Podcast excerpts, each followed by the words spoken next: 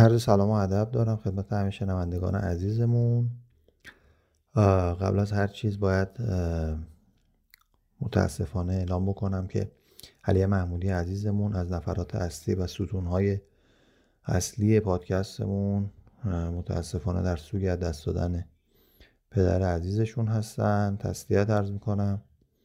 خیلی خیلی سنگینه و خیلی در کلام نمیشه. ابراز همدردی کرد. صرفا آرزوی مغفرت و شادی روح برای ایشون داریم و صبر خیلی زیاد برای علی عزیزمون. انشالله که تن خودش سالم باشه خانواده محترم سلامت باشن و لطف کنید حالا اونایی که خیلی می‌شناسن و دوست دارن و رفیقن و معتقدن. یه فاتحه هم برای ایشون نصار بفرمایند مخلصیم. ارادتمند.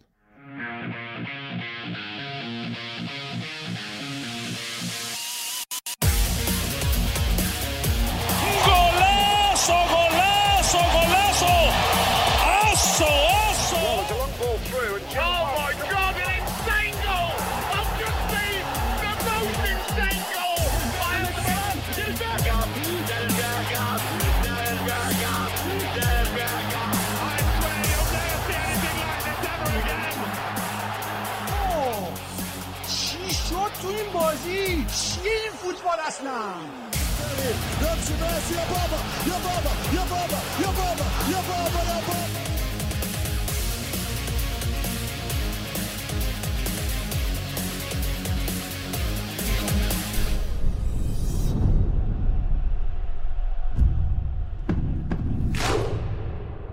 سلام به 26 امین اپیزود از پادکست فوتبالی تخصصی توتال فوتبال. خیلی خوش اومدید. ساعت 22 37 دقیقه یا همون دهانیم شب چهارشنبه است.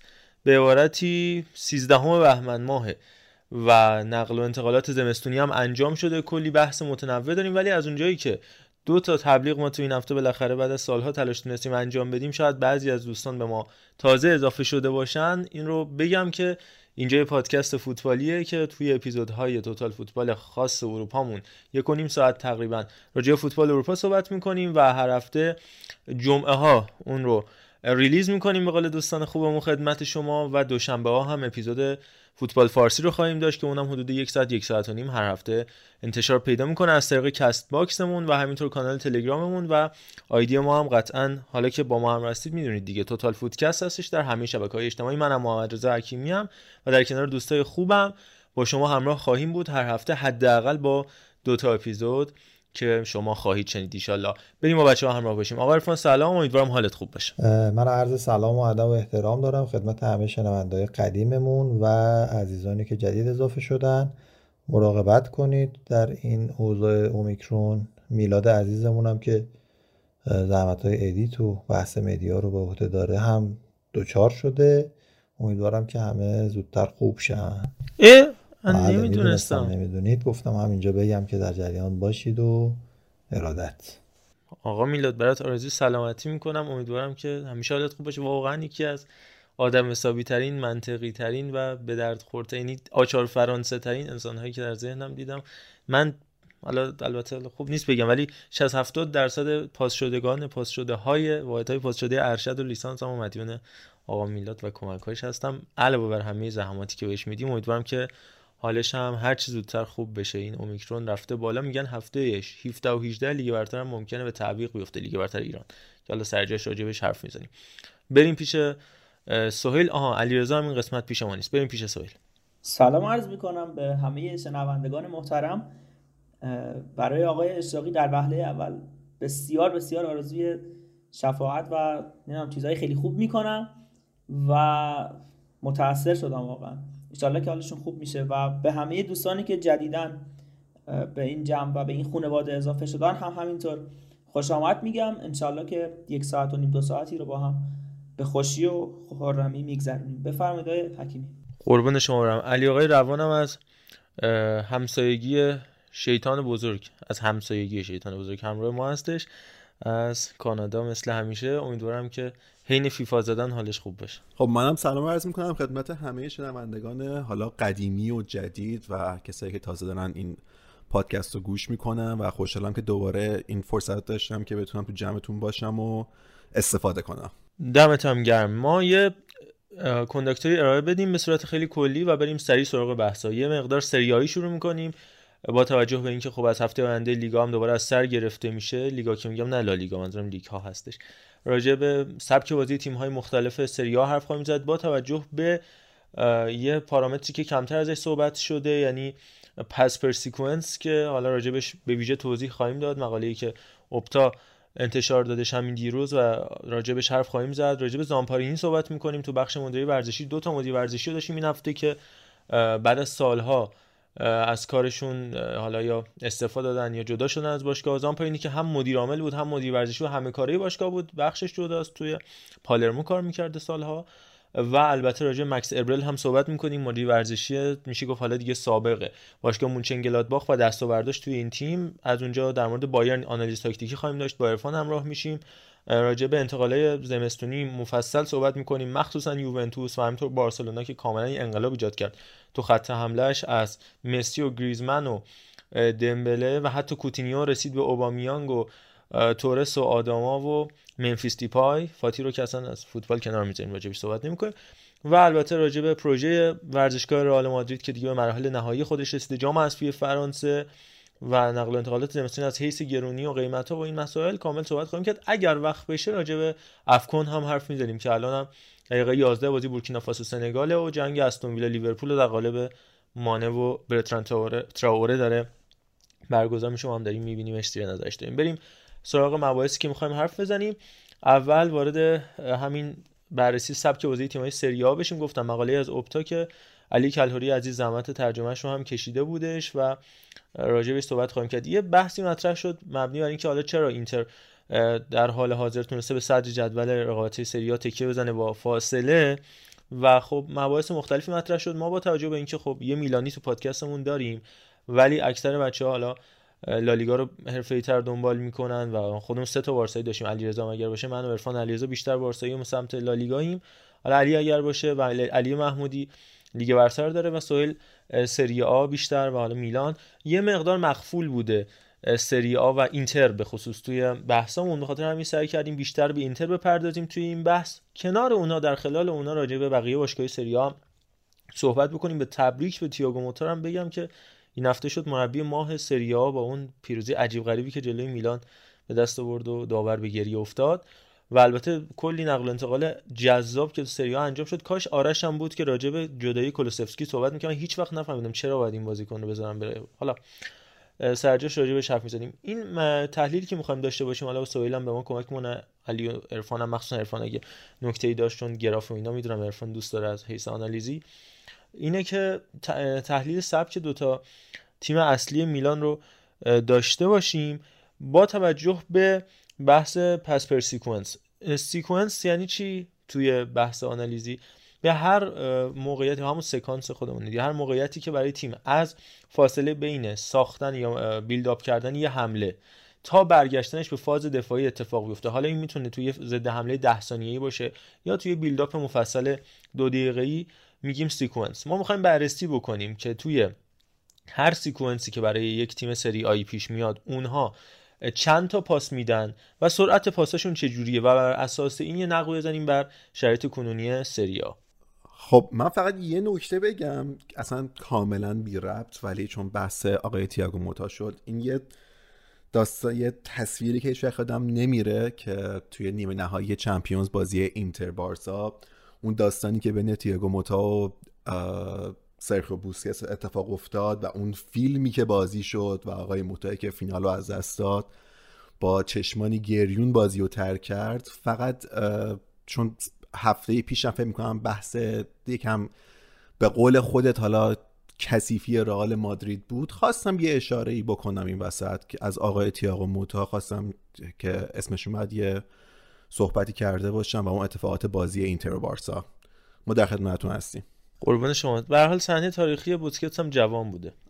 بودن دیگه. یه ذره تحت فشار چون شخصیت بود گفتم اینم بگم که دو چی میگن؟ دو طرف داستان دیده باشیم دیگه. حالا یه نمونه دیگه آقای دنیال ولز هم داریم که فیلم جایزه اسکار رو می‌تونست بگیره. آقای دنیال ولز با اون حالا حالا آره همین اتفاق بود اون داستان آتش فشانده و اینا بود ولی دور نشیم واقعا. اصلا بحثم این نبود. فقط چون میگم بحث تییاگو موتا و چهره گریون اومد گفتم فقط اینو اشاره کنم. ما اصلا باید به مخدوش کنیم اینجا صحبت ها رو ما.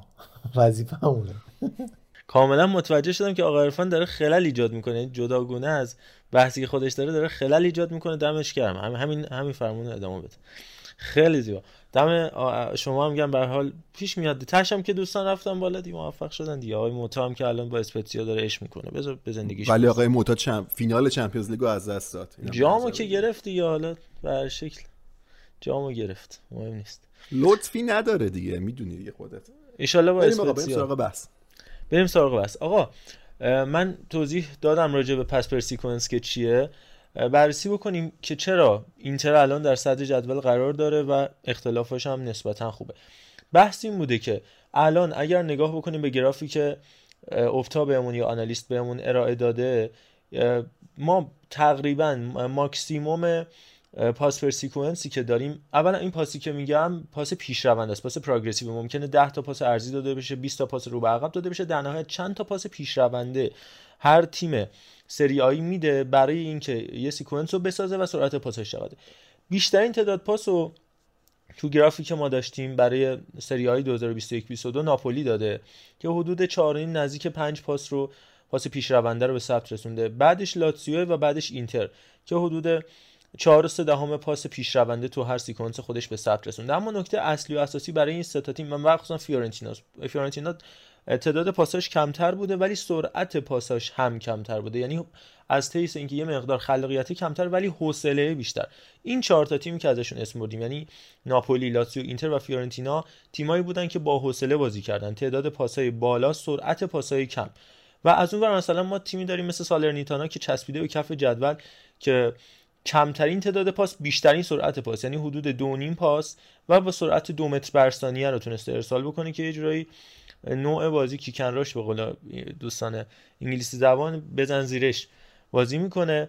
و نکته خیلی اساسی راجع به این دوتا گراف اینه. اولا اینتر اگر مقایسهش بکنیم نسبت به پارسالشون که چه اتفاقی براشون افتاده آلستارنیتانا عین برنلی که حالا وودفیگورس هم گرفت که یه معرفه خیلی عجیب غریبی داشت. چجوری با 13 میلیون بازیکن خوبی رو گرفتن؟ برام جالب بودش. حالا جدا از اون اینتر کمترین تغییر نسبت به سال گذشتهش داشته.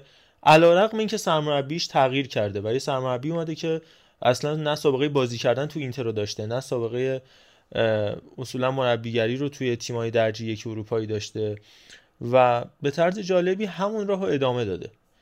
و نکته اصلی و اساسی از همینجا نشأت می‌گیره. حالا جدای از اون یه سری تیمای دیگه هم همین اتفاقا براشون افتاده که باعث شده خلاف این ماجراها براشون پیش بیاد. مثل یوونتوس. که ما اگر نگاه بکنیم نسبت به سال گذشتهش هم تعداد پاساش خیلی کم شده هم سرعت پاساش بالا رفته. یعنی دقیقا اون سبک دفاعی که پیرلو نداشت و ماسیمیلان و الگری پیش گرفته حالا با حضور ولاهویچ شاید یه مقدار این مسئله قوی تر هم بشه. مثلا کولوسفسکی بازیکنی بودش که با توجه به اون سبک بازی که تو پارما انجام می‌داد خودش به حال تو آتالانتا بوده و گاسپرینی سبک بازیش با آقای الگری نمیخوندش رفتش بنتانکور همینطور اضافه شدن زکریا و ولاهویچ با میانگین قدی بالا چقدر می‌تونه کمک بکنه به این تیم برای اینکه اون نوع بازیه و همون سبکی که آره تعداد پاسای کم سرعت پاسای بالا اونجوری بشه که الگری تیمش رو می‌خواد و همونجوری که دوست داره می‌تونه تیمش رو بسازه و همینطور در مورد فیورنتینا که از وقتی که یاکینی رفته و ایتالیانو اومده بیشترین تغییرات رو فیورنتینا داشته. میانگین تعداد پاساش برای هر sequence از کمتر از دو هم رسیده به بیش از چهار و سرعت پاساش از بیشتر از یک هم رسیده به حدود یک متر بر ثانیه. باز یعنی حوصله بازی بیشتر شده و این دایرکت بودن بازی تبدیل شده به یه سرعت بازی یه مقدار کمتر با حوصله تر با خلاقیت بیشتر. حالا راجع به این صحبت می‌کنیم که هر تیم تو چه تعداد از چه درصدی از دقایق بازیش عقب بوده و راجع به اینتر یه ویژگی جدا هم داریم که حالا سویل توضیح میده. عرفان هم حتما این نظری داشت بحث اضافه بشه.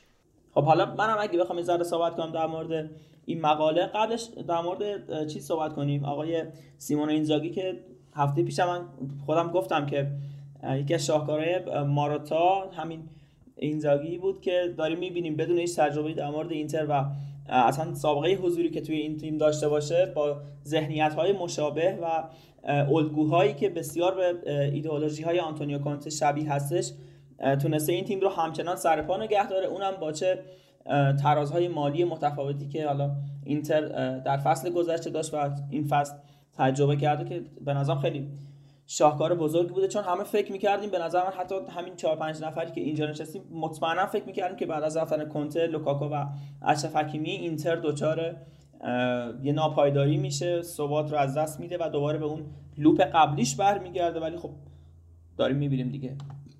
حالا من این در مورد خود اینتر صحبت کنم.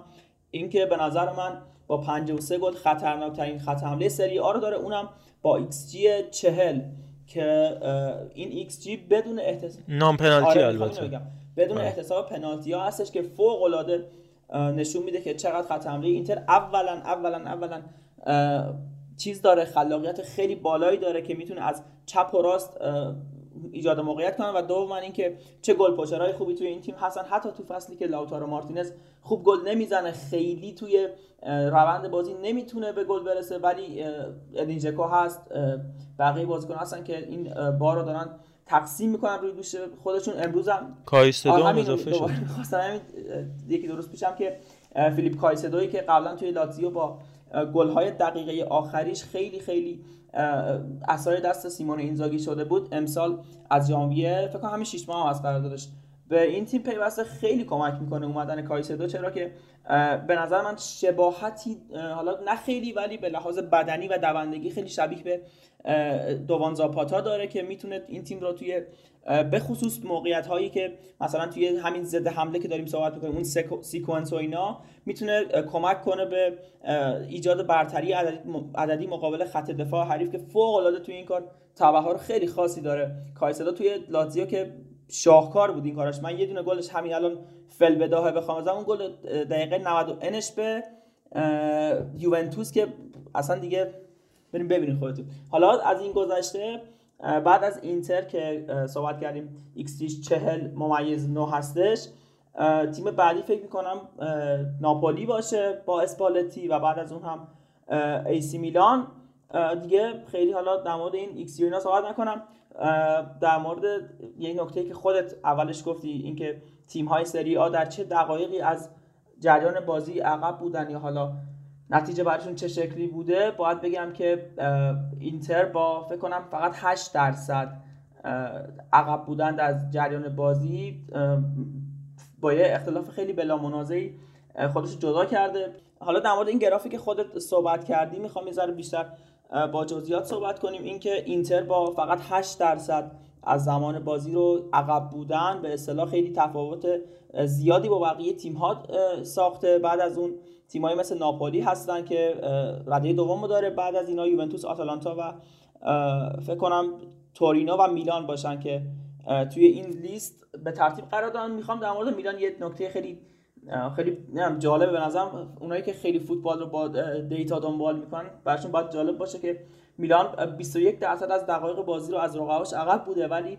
خب به لحاظ جایگاهی و امتیازی از ناپولی که توی این لیست خیلی عمل کرده خوبی داشته بالاتره. چرا؟ دلیلش چیه؟ دلیلش اینه که توی 40 متر حالا رو به جلوی خودشون یعنی 40 متر تیم حریف تونستن 48 بار شوت به سمت دروازه حریف بزنن و 208 بار بازپسگیری تو که آمار 208 turnover خیلی خیلی برای میلان عالیه به نظرم. اصلا از این دیگه بهتر نداریم. بعد از اونم خواستم از مورینیو صحبت کنم که 11 تا گل از روی set piece ها زدن که خیلی خوبه. به نظرم 11 تا گل دیگه اختلاف بالایی این نکته که در مورد میلان گفتم یکی از چیزهای خیلی مشهودش این بازپسگیری توپ ها توی سمت چپ و راست یعنی فشاری که بازیکنان بالهای سمت چپ و راست می‌ذارن و عملکردش هم که فکر کنم چند تا گل سه تا گل فکر می‌کنم از این 208 ترنوور به ثبت رسیده و 47 تا شوت هم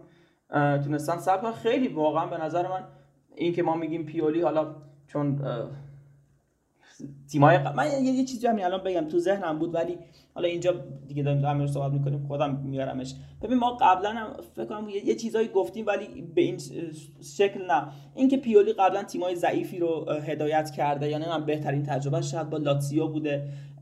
خیلی تجربه های قبلیش تیم ها و جاهایی نبودن که مهره های چندان قابلی داشته باشه یعنی هم کارهای بزرگی نکرده باشه. دلیل نمیشه که الان کریری که با میلان داره رو زیر سوال ببریم. اصلا نمی‌خوام از میلان حالا صحبت کنم دفاع کنم یا هر چیزی ولی به من دلیل و ادله من برای این مسئله مسابقه های سالمکرز تو هرناندز نمی‌دونم رومانیولی براهیم دیاز فیکایا توماری و بقیه بازیکناست که نشون میده پیولی چه کار داره می‌کنه با میلان. آقا که اگه نکته دیگه ای حالا خود فکر می‌کنی که باید صحبت کنی در موردش؟ من مقداری سکوت می‌کنم. نه خواهش کنم تقریبا یه کامل بود. فقط اینم بگیم که ناپولی بیشتر از هر تیمی شوت زده ولی خب بعد از رفتن اوزیمن مخصوصا یا اوزیمن به قول خودشون بیشترین تعداد از دست رفتن و از دست دادن موقعیت رو داشته. این بیدقتی در نهایت باعث شده که علیرغم اینکه شوتای زیادی زدن نتونن مثل اینتر قول انگلیسی clinical عمل بکنن. بگذاریم از این ماجرا. ضمن اینکه من دوستم حالا عرفانم توضیح اگر نکته داره راجع به این مسئله هم بگه. ولی این هفته یه اتفاق دیگه هم افتاد که تا فوتبال ایتالیا رو داریم دنبال می‌کنیم. هم راجع زامپاینی که می‌خوایم صحبت کنیم تو اون اپیزودی که ما حرف زدیم راجع به خریدهای احتمالی باشگاه یوونتوس سه چهار تا گزینه مطرح کردیم. خدا رو شکر دو تاش دقیقا اتفاق افتاد. هم ولهویچ و هم دنیس زکریا. که به طرز عجیبی قدش من ندیده بودم. تامینای یووه رو داشتم عکساشو می‌دیدم. از ربیو و شزنی هم بلندتره که مگه داریم بازیکن از اینا تو یوونتوس بلندتر باشه؟ و سه تا گزینه رو مطرح کردیم. دو تاش رفتن دیگه. و اونجا هم حتی من خود منم گفتم. گفتید قرار بود حدس بزنیم که کدوم نقل و انتقال به اتفاق افتادن نزدیکتره. همونجا گفتم که پیونتک رفته فیورنتینا. یه اتفاقایی ممکنه بیفته. در نهایت آرتور کابرال هم آوردن و یه سود فوق العاده رو کردن. وقتی درست بلد باشی بازیکن بفروشی اینجوری میشه دیگه. در نهایت سرنوشت بلوتی های روزگار نصیب اون آدم نمیشه حتی میلینکوویچ ساویچا.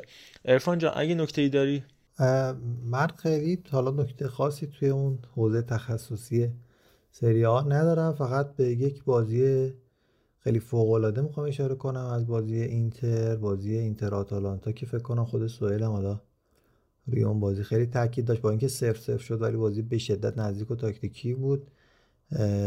نقطه قوت اینتر این فصل با اومدن هاکان به نظر من خط هافک فوقلادشه که وقتی که به خصوص 3 5 دو بازی می‌کنن با اوردن هاکان یه خورده میانگین سنی رو هم کم کرد و اون بازی خیلی بازی وحشتناک و عجیبی بودش به نظر من بازی با آتالانتا که من فرانکسی هم من شنیدم که فصل بعد میره اینتر یعنی قشنگ محکمتر هم میشه و اینا هماهنگی هم از قبل دارن با هم و این نکته که میگی می‌تونه بیشتر و بیشتر هم حالا این اگه اتفاق بیفته یک کدوم از اینا پرشیچ یا حالا بروزوویچ شاید خارج چند تیم حالا یا پرشیچ نمی‌دونم احساس نمی‌کنم بتونه بازم با همین صلابت توی حالا خط پیستون یا سمت کنارها بازی بکنه.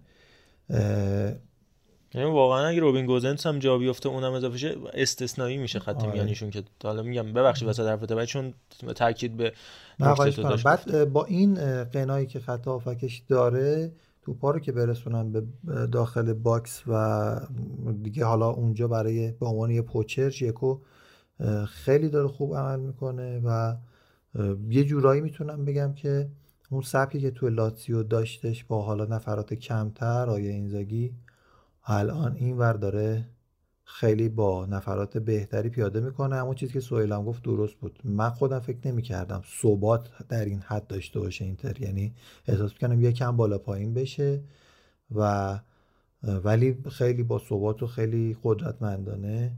شاید حتی با ثبات تر از حتی کنته داره. نتایج رو به دست میاره و اختلاف خوبی رو ایجاد کرد با ناپولی و میلانی که ابتدای فصل بقیه تیم‌ها رو ناامید می‌کردن. 15 تا بازی اول فکر کنم این دوتا هنوز باخت نداده بودن. الان هر کدوم 4 تا باخت دارن که توی این 7 بازی بعدی هستش نسبت به یعنی از 15 تا به بعد. من همین فقط می‌خواستم اینو بگم به اون بازی خاص اشاره بکنم که دوتا تیمی که همیشه پرگل بازیشون در میاد با هم دیگه یه مساوی خیلی تاکتیکی رو داشتن. دمت گرم خیلی خب تو سری آ میمونیم می‌تونیم از این بحث رد بشیم بریم سراغ یا آدم کاریزماتیک یا آدم خیلی خاص که خوشنام هم نبوده دیگه. ولی قبل از اینکه کلی بخوایم بهش حمله بکنیم راجع به زامپارینی می‌خوایم صحبت کنیم ماریتسیو زامپارینی که در کنار اورلیو دیلورنتیس و برلوسکونی و کلی آدمای کاریزماتیک فوتبال ایتالیا فررو لوتیتو و دیگر دوستان. همیشه اسمش به عنوان یه آدم جنجالی یا حالا لقبی که بهش داده بودن مربی خار شنیده می‌شد. فکر کنم سهیل یه نکته می‌خواد به بحث قبلیمون اضافه کنه بعد این وله رو که از زبان من شنیدید میریم سراغ زامپارین سهیل. ببخشید من فقط در مورد صحبتی که حالا صرفا در مورد اینتر بود خواستم یه فلش بکی به گذشته بزنیم. این قنای اسکواد اینتر انقدر زیاد است که امثال مثلا بازیکنایی هستن که همیشه بهشون نقد هست ولی برای فضای لیگ به فکر می‌کنم که بشه بهشون اتکا کرد. مثلا ماتیاس وسینو گالیاردینی نمی‌دونم فدریکو دیمارکو. خیلی ها حالا اسمها زیاده. آرتورو ویدالی که فکر کنم 10 میلیون تو سال داره برای اینتر دستمزد میاره. ولی وقتی که می‌بینیم همه اینها اصلا بهشون خیلی کم پنج دقیقه هم بهشون حالا فکر کنم ویدال فقط بهش بازی می‌رسه دستمزد می‌بره. دست... چی؟ دستمزد می‌بره. نمیاره. می‌گیره یعنی. من گفتم آه می... من گفتم چی؟ نمی‌دونم تا ولی چیزی تو من گفتم خودم نمی‌دونم. آب می‌خوره براش آره. آب می‌خوره. ولی اینا اصلا بهشون بازی نمی‌رسه انقدر که اسکوادشون پره و اما حالا یه چیز حالا در, در روبروش می‌خوام بگم در مورد کسی صحبت کردی ما فکر کنم گفتیم بهش هفت و نیم دیگه چون تویی هشت. و گفته که نه من می‌خوام برم و فلان و اینا. حالا اگه ماراتا بتونه با 10 تا اینو بگیره ازم خیلی برده بزرگی چون خبر از بارسلونا اومده که فکر کنم با 12 تا پاریس سن که 13 تا حتی تاتنهام حالا تاتنهام نمی‌دونم با بنتانکور که گرفته دوباره به سمت کسی میره یا نه ولی اونجوری که معلومه بنیه مالی در مورد تیم های ایتالیایی همچنان این شکلی هست که فقط یکی دو تا تیم بتونن به اون صورت که شایسته و بایسته هستش بازیکن بگیرن. می‌بینیم که الان رابین گوزنس از همین توی همین پنجره اضافه شده نمی‌دونم کایسدو و حتی اگه فرانکسی که سال بعد بیاد هنوز هنوز سال بعد نیومده اینتر تا خرید خیلی خوب داشته. این یکی از نکاتیه که خیلی خیلی حالا اونانا هم چون هنوز مثل بازیکن قبل نیست و توی این تورنمنت به نظرم خیلی خوب نبوده. خیلی خوب نمیگم خوب. حالا من حسابش نکردم فقط یه, یه جمله پایانی و دیگر هیچ. اینکه گفتم دو تا تیم بیشتر نمی‌تونن خرج کنن. یوونتوس اینتر و میلان رو جزو این سه تا تیم می‌دونم. میلانی که همین دیروز آقای مالک باشگاه میلان یه شرکت کریپتو همچی چی خرید با 12 میلیارد دلار. به همین سادگی یعنی اصلا به همین راحتی. مبارکش هم باشه. ولی این مسئله که ما نمی‌تونیم خرج کنیم بیشتر برای آقای ایوان گازیلیسه که اگه علی محمود اینجا بود می‌تونه صحبت کنه. دلیلش هم اینه که درخواست بودجه نمی‌کنه. اصلا اینکه پول نداره نیست. درخواست بودجه این نمی‌کنه. الان میلان در ژانویه که همه حتی یوونتوس بازیکن 100 میلیون خرید اینتر خرید میلان تازه دو تا هم از دست داد. همین دیگه. حالا یه فصل هم داشت با پیترو پلگری. ضمن اینکه تشکرم بکنیم از فابیو پاراتیچی دیگه. سه تا بازیکن برای یووه خرید. تو چند اقدام آخرش رومرو کولوشفسکی و بنتانکور. همونا رو package ی آورد به تیم خودش تاتنام با تشکر از آرکای ایرانیان. و دوستان این این ایرادی داره ها. باز من پریدم بخش آقا حکیمی این یه این یه مسئله ای داره. اینکه یوونتوس سه تا بازیکن به این به این مهمی رو داره میفروشه. حالا من پارازیت نظام قطع به یقین یوونتوس داره دوباره داره مشمول یه سری از محدودیت هایی میشه که تا وقتی که بهش مهلت دادن باید بازیکناش رو رد کنه. حالا مالیاتشون نمی‌دونم اون پولی که بحث سال مالی آره آره, آره. قطعا به لحاظ سلامت پول هایی که در زمان پاراتیشی در یوونتوس رد و بدل شده این تیم دوباره وارد یه فضایی شده که خیلی روش زوم شده به همین خاطر داره فقط رد می‌کنه. حالا چون بنتانکور فوق العاده است یعنی زکریا الماسه ولی بنتانکور هم خیلی خوبه. نمیگم از زکریا بهتره ولی خیلی خیلی به کارشون اومده. حالا اینکه یه بازیکن به این کیفیت یا کولوسفسکی رو به همین سادگی بفرستن بره اصلا شک ن... واقعا شک نکنید که مسائل قضایی داره. حالا من دیگه چیزی ندارم. راجع به یوونتوس حتما حتما میگیم آرش بیاد مفصل صحبت بکنیم. هم پنجره که داشتم ولی خب میام همین مستندی که تازگی اومد بیرون و راجبش هم زیاد حرف زدیم از خود مراتا گرفته که چقدر یه اپیزود نصف اپیزودش راجع به این بودش که چقدر خرید فوق العاده مراتا و همینطور کولوشفسکی که چقدر پرتم طرق راجبش صحبت کردم بعد این اتفاق میفته من درکش نکردم. مگر همین مسئله که میگه چون یوونتوس میگم چندین بار ما این گیتو گفتیم دیگه امیل اودرو مزگان پادوین مزگان استورارو مزگان این چیزا داره که مثلا دیل می‌کنه با جنوا دیل می‌کنه با سمدوریا بیا یه عدد زیادی اون بازیکن‌ها رو میفروشه 20 میلیون 20 خورده میلیون استورا رو میفروشه 20 میلیون اودرو رو میفروشه و در نهایت قطعا خب ارزش اون بازیکن اونقدر نیست و ولی بعدها یه سری توافقای بین یوونتوس و سری باشگاه ایتالیایی صورت می‌گیره که نمونهش رو ما دیده بودیم تو همین یه ماه پیش راجع به اون پرونده مشکلات مالی رسوایی مالی که پیش اومد برای یووه صحبتش کردیم که حالا وقت می‌بره ضمن اینکه بحث رسوایی شد از دوستان متجاوز مقیم منچستر هم تشکر می‌کنیم راجع به گرینوود صحبت می‌کنیم. قطعا جداگونه. دوستان علی هم حتما جون بحث لیگ برتری بهمون کمک بکنه و بنجامین مندی که هر روز صبح سلام می‌کنه از خواب بیدار میشه یه پرونده میاد. روی پرونده های قبلیش که یعنی به ازای هر بازی که می‌کرده یه دونه مورد اضافه می‌شد. نمی‌خوام با این مسئله شوخی بکنم ولی خیلی عجیبه دیگه. هر چند روز یه بار یه مورد به پرونده تجاوز بنجامین مندی اضافه میشه. وودوارد هم رفت از منچستر یونایتد با تشکر که اشاره کرد. آقا بریم زامپرینی. دیگه داره دیر میشه. انقدر موضوع زیاد. یعنی یه هفته هیچ فوتبالی برگزار نشده در حوزه باشگاهی. بازی های حتی ملی اروپا هم کلا تعطیل بوده. فقط حالا افغان بوده و مقدماتی آسیا و آمریکای جنوبی اینقدر حرف هست که همین الانش نیم ساعت داریم ضبط می‌کنیم. سه چهارم موضوعاتمون هنوز راجع اصلا حرف نزدیم. آقا اینو داشتم می‌گفتم که مدیرای ورزشی زیاد عجیب غریب و مدیر عاملای عجیب غریب زیاد بودن توی ایتالیا. راجع به چند تاشون حالا اسم بردیم. لوچا گاوکی هم یکی از اونها بودش که 13 سال مدیر عامل پروژا بودش. تموم این 13 سال تلاش کرد یه بازیکن زن بذاره تو زمین. یعنی یه خانوم بین 11 نفر یکیشون خانوم باشه. یا پسر سهن قذافی و ورداش آورد یه مدت برای پروژه بازی کرد که یه پرونده ویژه حتما هفته بعد با سویل داریم. راجع به پسر آقای قذافی و صحبت می‌کنیم. مفصل راجع به حضور این بازیکن تو سری که هم تیمی علی سامره بودش تو پروژه. و بعد از اینکه آنیون هوانگ اومد اون گله رو زد تو وقت طلایی جام جهانی 2002 تیم ملی کره به ایتالیا تو اون بازی جنجالی. و اخراج عجیب و غریبی که انجام شد توتی و اتفاقات این داستانا خیلی سعی کرد که خیلی غیر قانونی مثلا قرارداد آنیون کوانگو که بازی کنه پروژه بود فسخ بکنه ولی موفق نشد. ضمن تشکر از محمد محمد خانی عزیز که کمک زیادی در این مسئله بهمون انجام داده. راجع مسئله زامپارنی که صحبت در موردش صحبت می‌کنیم. سادی قذافی هفته آینده راجعش حرف خواهیم زد. اما زامپارینی یه بحث متفاوتی بودش دیگه. لقبش هم مانیا الناتوری یا همون مربی خار بود توی فوتبال ایتالیا که این هفته با توجه به رسمی شدن جداییش از پالرمو به عنوان مدیرعامل و رئیس باشگاه چون فروش رفتش این باشگاه به یه گروه آمریکایی ایتالیایی البته خودش گفته عنوان مشاور کنار باشگاه خواهمون چون این مالکین جدید هیچی از فوتبال نمی‌دونن. ولی ما می‌خوایم ببینیم این آقایی که خیلی از فوتبال می‌دونه چیکار کرده.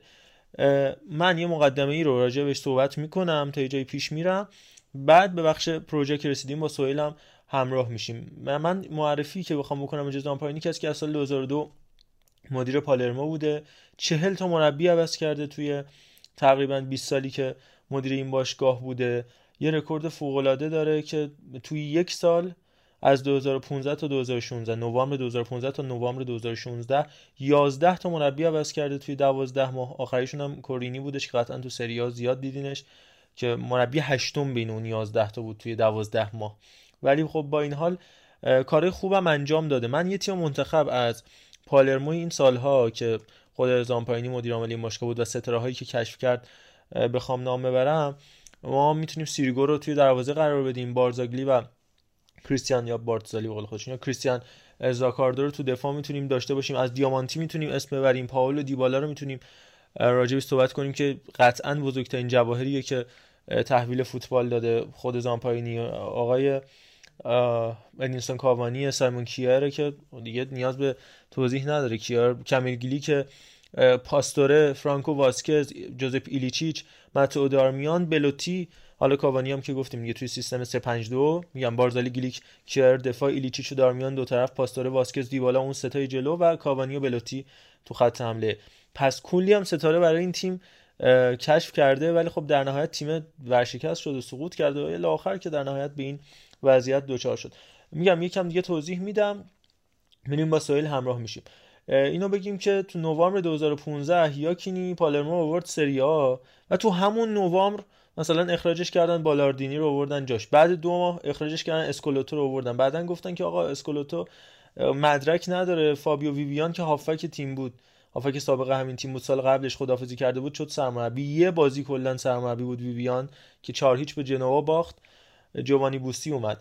بعدش بوسی تیمو جلوی اودینزه مربیگری کرد برنده شد و اخراج شد. تدسکو رو آوردن جاش. سه هفته بعد تدسکویی که بعدم نتیجه نگرفته بود دستیار شد دوباره بوسی شد سرمربی. فوریه شد یاکینی دوباره اومد جای بوسی. بعد دوازده تا بازی بدون برد رقم زد. انقدر شرایط بد بود. استعفا داد. والتر نوولینو اومد سرمربی پالرمو شد تیم نزدیک سقوط بود. دوباره بالاردینی اومد جاش. بالاردینی که خودش کلی رفت اومد تو جنوا و امثال هم داشته. خیلی هم شبیه سیاوش قمیشیه. بعدش دوباره همین اتفاق در پی ادامه همین ماجراها 11 امتیاز تو 5 بازی برای این تیم گرفت. موندگار شد به طرز عجیب و غریبی. باز با مدیر به مشکل خوردش. سپتامبر جدا شد دیزربی اومد. دیزربی دو ماه اونجا بود. کورینی اومد. سرمربی این تیم شد. سال 2017 کورینی اخراج شد. دیگو لوپز سرمربیشون شد و در نهایت توی اون سال یه دونه پالرمو از مجموع کل تیم های لیگ بیشتر مربی عوض کرد به طرز باور نکردنی. و حالا اینم بگم که از سال 1987 خود زامپارینی یعنی از سی سال قبل از اینکه بیاد حالا تو سری اونقدر مطرح بشه کارش تو فوتبال بودش. یه تیمی داشت به نام ونیز که خب خود ونیز هم ترکیب یه تیمی به نام ونیز بود و کالچو ماستره که خب اون تیم ونیزی که الان شده ونتزیا پایه گذاری شدهش توسط همین زامپارینیه که رنگ اصلیش سبز بود. اومد نارنجی و مشکی کالچو سامپرا بهش اضافه کرد شد نارنجی سبز و مشکی که الان تو این لباسه فوق العاده زیبای ونتسیا ما داریم می‌بینیم دیگه. و تو همون مدتی هم که تیم ونیزو داشت هزاران مربی عوض کرد ورزشگاه باشگاه حتی عوض کرد ورزشگاه فوق که هوادارا خیلی دوستش داشتن. لقب باشگاه کلا عوض کرد. از اونجایی که حالا این بحث روستونری و بیانکونری و اینا داریم آرانکیو نرووردی که همون سبز نارنجی مشکی شد بود شد لقب ونتسیا کلا خیلی علاقه به تغییر داره دیگه. و به حال ولی بعد از سالها از اون سالی که اومد مدیر عامل و مال رئیس باشگاه ونیس شد این تیم تونستش به دستای بالاتر بیاره تا اینکه سال 2002 تیم ونیس سقوط کرد. سه ماه دووم نیاورد. ونیز ول کرد اومد سراغ پالرمو تو همین هفته گذشته.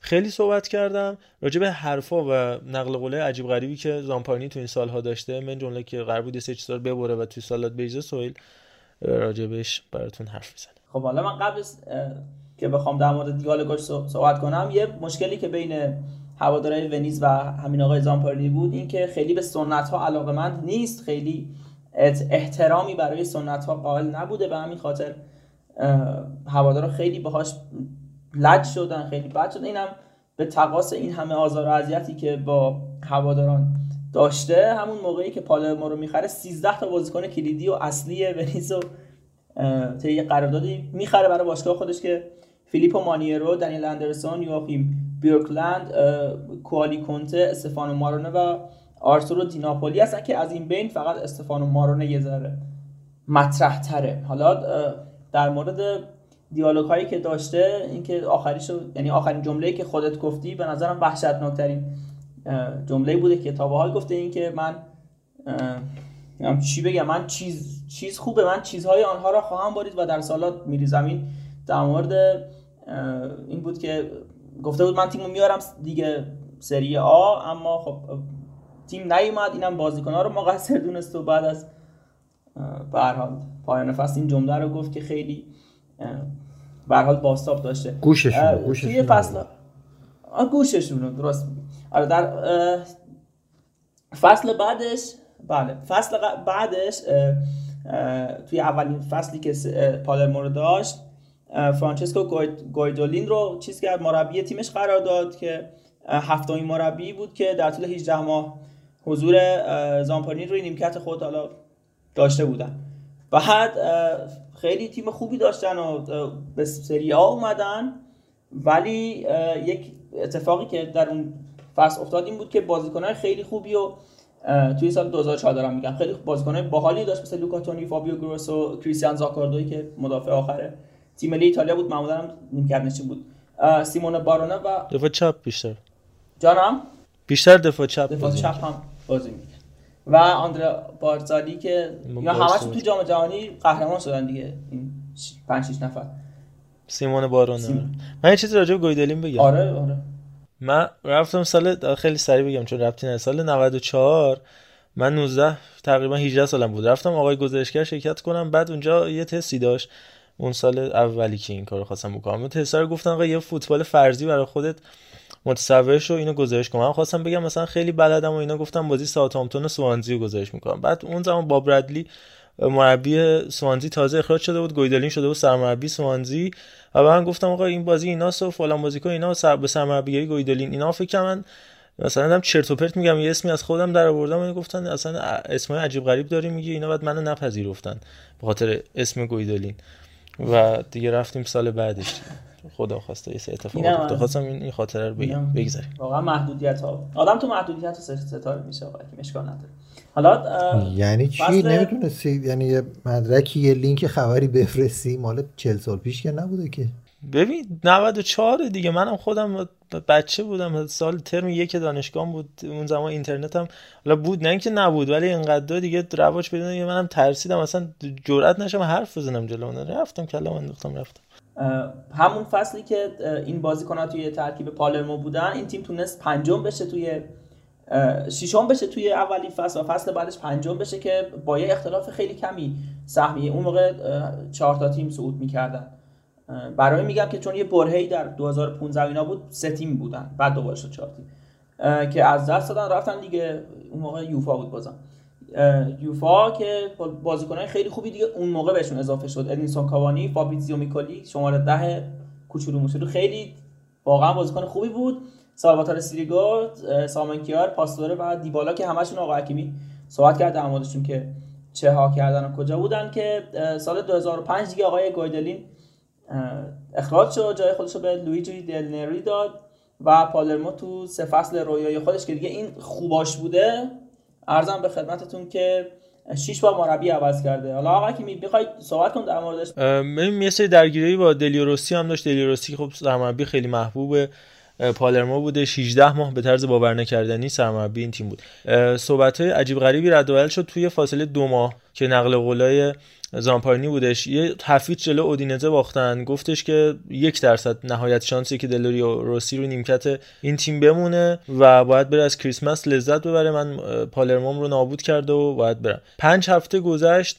گفتش نه من اشتباه کردم. مربی رو اخراج کردم. اعتمادم و الان دوباره بازی یافتم و اینا. خیلی مربی خوبی بودش. دوباره برگشت روسی. گفتش که روسی شبیه همسرمه. هر چیزی می‌خوام برای خودم می‌خوام و برای اونم می‌خوام. خیلی دوستش دارم. یه ماه بعد دلیروسی با باری تیمش مساوی کردش گفتش مربی تیم ما جرئت نداره. و دوباره چند ماه بعدش سر یه بازی دیگه ای که نتیجه خوبی به دست نیاورد صحبت کردش گفتش من دوست دارم سری سی بازی بکنیم ولی مربی ما این نباشه وضع تیم ما این نباشه. یعنی کلا هیچ ثباتی هم نداره دیگه. و خیلی کیس جالب و عجیب بود دیگه. کم کم می‌تونیم جمعش کنیم. سوال اگه نکته‌ای داری بگو که رد بشیم بریم سراغ مکس اربل. خیلی سریع از مکس اربل هم بگذاریم با ارفان همراه بشیم سر ماجرای چرا اون جمله ما چیزشو نگفتی که سال 2008 فکر کنم بعد تصاوی با تورینو گفته بود که ترکیب تیم هم متشکل از یه سری دختره که هیچ مردی بینشون نیست. اگه محکوم به مسائل فمینیستی نمیشیم. اینو آقای زامپارینی گفته به خدا. این هیچ ربطی من نداره. خدا رو شکر. خب از زامپارینی دوست داشتنی بخوایم بگذاریم. به نظرم وارد یه مدیر ورزشی دیگه بشیم که این هفته با گریه از باشگاه خودش جدا شد. مکس اربل بودش که مدیر ورزشی 13 سال اخیر باخ بودش. یه کنفرانس مطبوعاتی رو برگزار کردش. با توجه به مدت زمان حضور طولانی که اون بازیکن داشت بیش از 150 تا بازی برای گلادباخ انجام داد. مردی که با بایرن با رده های پایه بایرن کارش شروع کرد اون بازیکن. یه بازی کلا تو بوندسلیگا برای بایرن انجام داد رفت بوخوم و گروتر فورس. اما 10 سال تقریبا حضور به عنوان بازیکن دفاع راست تیم اگلادباخ داشتش اون ساله که اگلادباخ زیاد شرط خوبی توی بوندسلیگا نداشتش و بیشتر زمان پادشاهی وولسبورگ و برمن و حتی کایزرسلاترن و دورتموند و شالکه بود. تو فوتبال آلمان بایرن هم که خب البته سر جای خودش با اون کاری نداریم. ولی از زمانی که اومد مدیر ورزشی گلادباخ شد تو این 13 سال اخیر روزای خوب گلادباخ شروع شد. این تیم رفت به چمپیونز لیگ. کلی ستاره تحویل فوتبال آلمان و بوندسلیگا داد. و الی آخر در نهایت از باشگاه گلادباخ جدا شد. اون هم به دلیل بیماری های روحی روانی که گرفته بود عصبی شده بود انگار موهای خودشو می‌کند و گفتش من اصلا نمی‌تونم بخوابم انقدر صبح تا شب دارم به کار فکر می‌کنم و اینا. و از لحاظ روحی روانی دچار مشکل شد که در نهایت یه کارزار و یه کمپین حمایتی هم ایجاد شد بین بازیکنای آلمان فوتبال آلمان حتی فدراسیون فوتبال آلمان برای حمایت روحی و روانی از عوامل باشگاه ها از مربیا بازیکن تا مدیرا. که خب خیلی جالب بودش اون اشکایی کری خیلی صحنه بدی رو برای بازیکنهای آلمانی که مخصوصا سابقه حضور توی باخت داشتن رو رقم زدش. جمله خودش این بود که فوتبال زندگی منه لذت منه اما از ابعاد دیگه توی زندگیم خیلی ندیدم زمانی که انقدر درگیر فوتبال بودم. دیگه نمی‌تونم کار کنم و این جمله رو گفت گریه کرد و بلند شد رفت بیرون و حالا یه مصاحبه هم بعدش با خود تلویزیون مونچنگلادباخ یه کانال یوتیوب بی‌نظیر دارن حتما برید ببینید. انجام دادش و گفتش که من از نظر فردی باید به خودم استیگی بکنم و خانواده مهمترین مسئولیت منه من این سال هاست. فراموش کرده بودم که میگم در این حوزه ما ماجرای میسن گرین بودم اگر وقت بشه می‌تونیم بهش بپردازیم. به همین بهونه ما مرور بکنیم چه بازیکنایی رو کشف کرده توی این سالها یه ترکیب 11 نفره رو انتخاب کردن برای ستاره هایی که اووردش به مونچن باخ با تشکر از سایت فوتبال نوات حسین علوی زاده عزیز که از دوسته خیلی خوب منه توی کانال خودشون هم اپیزودهای ما رو می‌ذاره و خیلی آدم فوق العاده تو بحث فوتبال آلمان و بوندسلیگا. امیدوارم که بتونیم تو هفته های آینده کنار ما باشه و مهمون ما باشه فوق العاده با اطلاعات و قوی. دروازه‌بان یان زومر بعد از اینکه جدا شد مارک آندر ترشتگن خیلی از هواداره گلادباخ نگران بودن اما با یه خرید فوق العاده خوب با 9 میلیون یورو یان زومر رو از بازل آورد که یادتون باشه اون بازل درخشانی که چلسی رو برد. خود علی از اینجا می‌تونه راجع صحبت بکنه. و همینطور منچستر یونایتد رو حذف کرد از گردنه چمپیونز لیگ. یان زومر رو داشت تو دروازش که یه شکار فوق العاده بود 9 ساله. تو گلادباخ کاپیتان این تیم و تا 2023 هم قرارداد داره. یه شکار بی‌نظیر بود توسط مکس ابرل تو دفراست کلیدش هم معلوم نیست کجا انداخته آقا دل من گم شده با متل یکی علی یادته بازی گلادباخ بازی بازل و چلسی رو؟ دقیقا نمی‌دونم کدوم بازی رو داری بهش اشاره می‌کنی. همون سالی که تو گروهتون حذف شدید بعد از قهرمانی با آره آره با یوونتوس و بازل هم گروه بودیم که سوم شد چلسی اون آره یه نمایش استثنایی رو داشت زومه. دقیقا رفت لیگ اروپا. لیگ اروپا قهرمان شدش. بنفیکا رو برد که بکنم ماتیچ هم اون سال توی بنفیکا بود. تو سال قبلش با نمایش استثنایی بازیکنایی مثل همین صلاح مثل زومر مثل ژاکا اومد یونایتد رو حذف کرد تو گروه یونایتد یونایتد فرگوسن و سال بعدش هم همین کارو با شالکی کرد. زومر بی‌نظیر بود اون و بعدم اومد جایگزین ترشتگن شد. حالا بگذاریم تونی یانچکه تو دفاع راست که از 2006 تا الان توی این تیم الان این سال آخر دیگه اشتفان لاینر اومده دفاع راست ثابت شده. یانچکه یه استعداد فوق العاده بود که تو زیر 17 سال زیر 19 ساله های باشگاه بود. خود ابرل آوردش به تیم. مارتین اشترانزل رو داریم که پیگیرای فوتبال آلمان قشنگ یادشونه. 800 هزار یورو از اسپارتاک مسکو آوردش. 5 سال عالی بازی کرد. 150 تا بازی تو 5 سال براشون انجام داد. نیکول ودی تو دفاع وسط دفاع چپ. اسکار ونتی که تا همین تابستون امسال توی این تیم بودش. حالا رفتش به سوئد. 10 سال براشون بازی کرد. تو خط میانی گرانیت جاکا که دیگه راجبش خیلی کامل می‌دونید سال 2012 اونم از همین بازل آورد با 8.5 میلیون یورو و 45 میلیون یورو فروختش که رکورد نقل و انتقالاتی تاریخ گلادباخ محسوب میشه.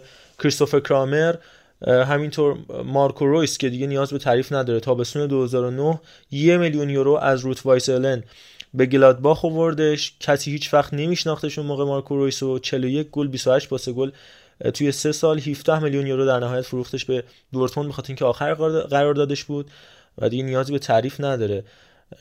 رویس مخصوصا اون گل بی‌نظیری که توپگیری از مانوئل نویر تقریبا از 40 متری 5 متری زد دروازه نویر رو باز کرد. تورگان آزار توی هافک چپ لارس شیندل و رافائل تو خط حمله و یه سری بازیکنان دیگه مثل دانته خوان آرانگو مکس کروسه آندرس کریستنسن یوناس هوفمن دنیس دکریا فلوریان نوی هاوس ماتیاس گینتر و مارکوس تورام. اینا همه خریدها یا کشفای مکس ابرل بودن. کسی که بعد از جداییش واکنش مختلفی رو بازیکنان نشون دادن کسایی که اومدن و بهش خسته نباشید گفتن. حالا خب کسایی که تو گلادباخ نبودن و من فقط میگم. تونی کروس بودش که یه اصطلاح آلمانی است به نام Chapeau یعنی کلاه از سر برداشتن که توییت کردش و کلی ازش تعریف کرد. ایلکای گوندوغان باشگاه کن باشگاه بایر مونیخ شالکه دیتمار آمان. که مفصل راجع بهش صحبت کرد تو اسکای و گفتش بهترین و قوی ترین مدیر ورزشی تاریخ بوندسلیگا می‌تونه باشه و همینطور باشگاه اونیون برلین که همه اینا تو همون کارزار و کمپینی هم شرکت کردن که سلامت روان مدیرا و عوامل فوتبال رو حمایت می‌کرد. طولانی شد تو بحث فوتبال آلمانیم بریم سراغ ارفان دیگه. ارفان از بایرن بگو و صحبت های آنالیزی که می‌تونیم روی گرافای انجام بدیم که اتلتیک منتشرش کرده بود و یاسمین بابا البته اسم سختی ولی یاسمین بابا یکی از نویسندگان خوب اتلتیک مقاله راجبش بیرون داده بود. خیلی ممنون از بچه که توضیحات مفصلی رو راجع تقریبا دو تا لیگ دادن ایتالیا و بعدش هم یه گریزی به انگلیس. بریم راجع حالا آلمان به خصوص بایر مونیخ صحبت بکنیم. ازش مقفول نشیم از این بایرنی که یولیان ناگزمن ساخته و صحبتی که می‌خوایم بکنیم اصلا راجع به اینه که چطور یک بایرن بهتری رو به نسبت بایرن فوقلاده چند سال اخیر داره رقم می‌زنه و می‌سازه با نگاه آمار. با نگاه تاکتیکی می‌خوایم به این بپردازیم که چطوری یه سری بازیکن ها تونستن اصطلاحا پیشرفت کنن توی ترکیب تیمشون با اینکه ما قبلا اینا رو در روی فرم عالی هم دیده بودیم و فکرش شاید نمی‌کردیم که بشه از این هم بهتر از اینا بازی گرفت. یه نگاهی به ترکیب اگر بایر مونیخ بکنید تا قبل از بازی بایرن و دورتموندی که تقریبا میشه 8 و 9 تا بازی قبلشون. با ترکیب یعنی با میکس بازی Champions League شون من میگم. تنها دو نفری که ثابته تو ترکیب بایرن مونیخ ناگلزمن نفر اول و آخر تیمن. یعنی نویری که تو دروازه است و لواندوفسکی که اون نوکه. کلا 4 2 3 1 بازی می‌کنه آیه ناگلزمن و یه 4 2 3 1 شناوری که بعضا 3 5 دو میشه یا حتی 3 6 1 میشه. یه همچین حالتهایی رو داره که حالا توضیح میدم براتون. جدای از اون دو نفری که میگم ثابتن من مثلا ترکیب همون بازی دورتموند رو بخوام بگم خدمتتون نفر سومی که بعد از نویر رو لواندوفسکی بیشتر ثابته شاید به ذهن خیلی ها نیاد ولی هرناندز در قلب خط دفاعی. دیویس هرناندز اوپامکانو یا حالا زوله پاوارد چهار نفر خط دفاعی مثلا جلوشون تولیسو گورسکا و جلوی اینا اون سه نفر سانه مولر کمان یا گنبری و حالا لوا هم که جلو هستش. تو بازی بعدیشون تیم سه دفاعه میشه دیویس نیست میشه هرناندز زوله پاوارد جلوشون تولیسو کیمیش. بعد کمان اضافه میشه به خط هافبک یا پشت مهاجم سانه مولر گنبری و لواندوفسکی. من چند تا رو سریع فقط میگم بعد حالا راجبشون صحبت می‌کنم. بازی بعدی دوباره دیویس نیست زابیتسر اومده دفاع چپ داره بازی می‌کنه. کیمیش اومده دفاع راست. جلوشون دوباره تولیسو روکا بعد عرضم به خدمتتون که موسیالا اومده یه خط جلوتر. مولر گنابری دوباره لواندوفسکی. بازی مثلا بعدیشون که با ماینس هستش همون ترکیب هستش. اوپامکانو اومده کنار هرناندز. پاوارد راست دیویس چپ. موسیالا اومده یه خط عقبتر کنار تولیسو و کمان رفته داره وینگر راست بازی می‌کنه سانه وینگر چپ و به همین ترتیب. تا این بازی های آخر که دیگه تقریبا می‌تونیم بگیم که حالا ترکیب با مونیخ یه جورایی ثابت تر شده بود توی این, این ترکیبی که می‌خوام بگم. یعنی دیویس هرناندز زوله پاوارد و جلوشون حالا موسیالا روکا چرا؟ چون فکر می‌کنم گورتسکا بازی با همون دورتموند مصوم شد و دیگه نبود. در واقع 7 بازی که نیست. و جلوی اونها هم کمان مولر گنبری یا سانه مولر گنبری و لواندوفسکی. حالا چیکار کرده آیه ناگلزمن میاد از یک تاکتیکی استفاده می‌کنه که ما یک بار فکر می‌کنم سر تفسیر تیم خوب ترکیه قبل از بازی های اروپا داشتیم که شنال گانش چجوری میومد چهار دفاع رو تبدیل به ال می‌کرد. یکی از دفاع کنارا می‌رفت جلو و ارزم به خدمتتون که به جای چهار دفاع می‌شدن سه دفاع و یه عمقی رو تو عرض زمین ایجاد می‌کردن که مجبور بودن تیم حریف رو باز بکنن تا وینگرا بتونن بیان به وسط. الان توی این تیمی که با مونیخ داره خب دیویس شخصیه که رونده است. یعنی همه می‌دونن که با قدرت بدنی و سرعت و تکنیک که داره می‌تونه حرکت کنه رو به جلو. بیشتر یک کاراکتر تهاجمی فوق العاده داره و یک کاراکتر دفاعی قابل قبول می‌تونیم بگیم که داره. وقتی که دیویس اضافه میشه از خط نیمه میاد بالاتر لب خط دقیقا لب خط میره بازی می‌کنه. هرناندز خب به سمت چپ کشیده میشه زوله میاد وسط تر پاوارد میاد خیلی وسط قرار می‌گیره. اینجا این سه تا دفاع با دو تا هافبک جلوشون حالا موسیالا روکا باشن یا حالا خود گورسکا باشه کیمیش باشه. ببینید چقدر انتخاب داره اینجا. یه ترکیب سه دوی رو تشکیل میدن که وقتی که تحت پرس تیم حریف قرار می‌گیرن اکثرا با دو مهاجم و سه تا هافبک پشت سرشون اینا می‌تونن این سه دو رو بکنن دو سه. یعنی پاوارد به دلیل قدرت پا به توپ فوق که داره می‌تونه بیاد تو خط هافبک قرار بگیره. و یک سردرگمی برای خط هافبک و مهاجمی که دارن پرس می‌کنن ایجاد میشه به جهت اینکه دارن برتری عددی رو تو زمین خودشون میدن به تیم بایرن مونیخ. چون تیم بایرن با توجه به قدرت حفظ توپ بالایی که دارن میان رو نیمه این کار انجام میدن یعنی علنا سه تا دفاع وسط تو قوس نیم قوس زمین خودشون هستن اون دو نفر میافتن تو زمین حریف. و اگه شما این position رو از دست بدی اینا اضافه میشن به اون سه نفر خط حمله که فوق العاده هستن گنابری سانه و مولر و میشن تقریبا چهار پنج نفر. لوا هم که تو box از اون سمت هم دیویس داره پشت دفاع می‌زنه. و یعنی تمام نقاط حساس رو شما دارید می‌دید به تیم بایرن مونیخ. ناگلزمن از این تاکتیک استفاده می‌کنه دیویس رو باز می‌کنه می‌بره لب خط که مجبور شه دفاع کنار و حتی هافبک کنار تیم حریف به سمتش حرکت بکنه چون قدرت برداشتن دو نفر همزمان رو هم داره با سرعت. و اینجوری اون نفر وینگر بایرن مونیخ میاد به سمت half space نزدیک یعنی half space سمت چپ قرار می‌گیره و اینجوری می‌تونن با تشکیل مثلثی که با اون هافبک پوششیشون که حالا موسیالا یا گفتیم کیمیش یا گورتسکا یا روکا هستن اون half space رو مال خودشون می‌کنن با کار ترکیبی و با یک و دوهایی که با حالا خود لواندوفسکی انجام میدن یا با مولر به خصوص می‌تونن به دروازه حریف برسن. یه کار دیگه ای که کرده آقای ناگلزمن یعنی تونسته دقیقا کاری که یک سرمربی باید انجام بده یعنی بیشترین بازدهی رو از بازیکن با توانمندی که داره بگیره اینه که سانه رو بعد از مدت ها که زمان خود هانسی فلیک سمت راست بازی می‌کرد یعنی به عنوان وینگر راست بازی می‌کرد با اون سبکی که بیاره به اون با, با پای چپ ضربه بزنه بردتش سمت چپ و گنابری رو برده سمت راست. و برعکس داره از اینها به جای اینکه به عنوان گوش کلاسیک بازی بگیره داره ازشون تو half space ها ولی با پای موافقشون یعنی با پای تخصصیشون بهره می‌گیره. اینا از کنج محوطه جریمه که وارد میشن یا می‌تونن ضربه به دروازه بزنن از ریباندا تیم استفاده بکنه یا مستقیم تبدیل به گل بشه یا اینکه اصلا ببرن به کناره محوطه جریمه و پاس ارزی بدن. که این اتفاق خیلی زیاد می‌بینیم میافته در تیم بایر مونیخ.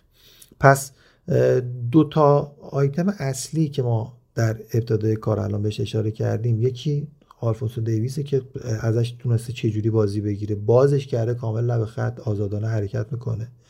و بعدش هم از سانه تونسته در جای تخصصی که یعنی با پای چپش می‌تونه کار بکنه استفاده بکنه. از این ورم پاوارد رو جایی بهش داره بازی میده که هم میاد در نقش هافک بازی ساز عمل می‌کنه هم در نقش دفاع وسط و دفاع راست.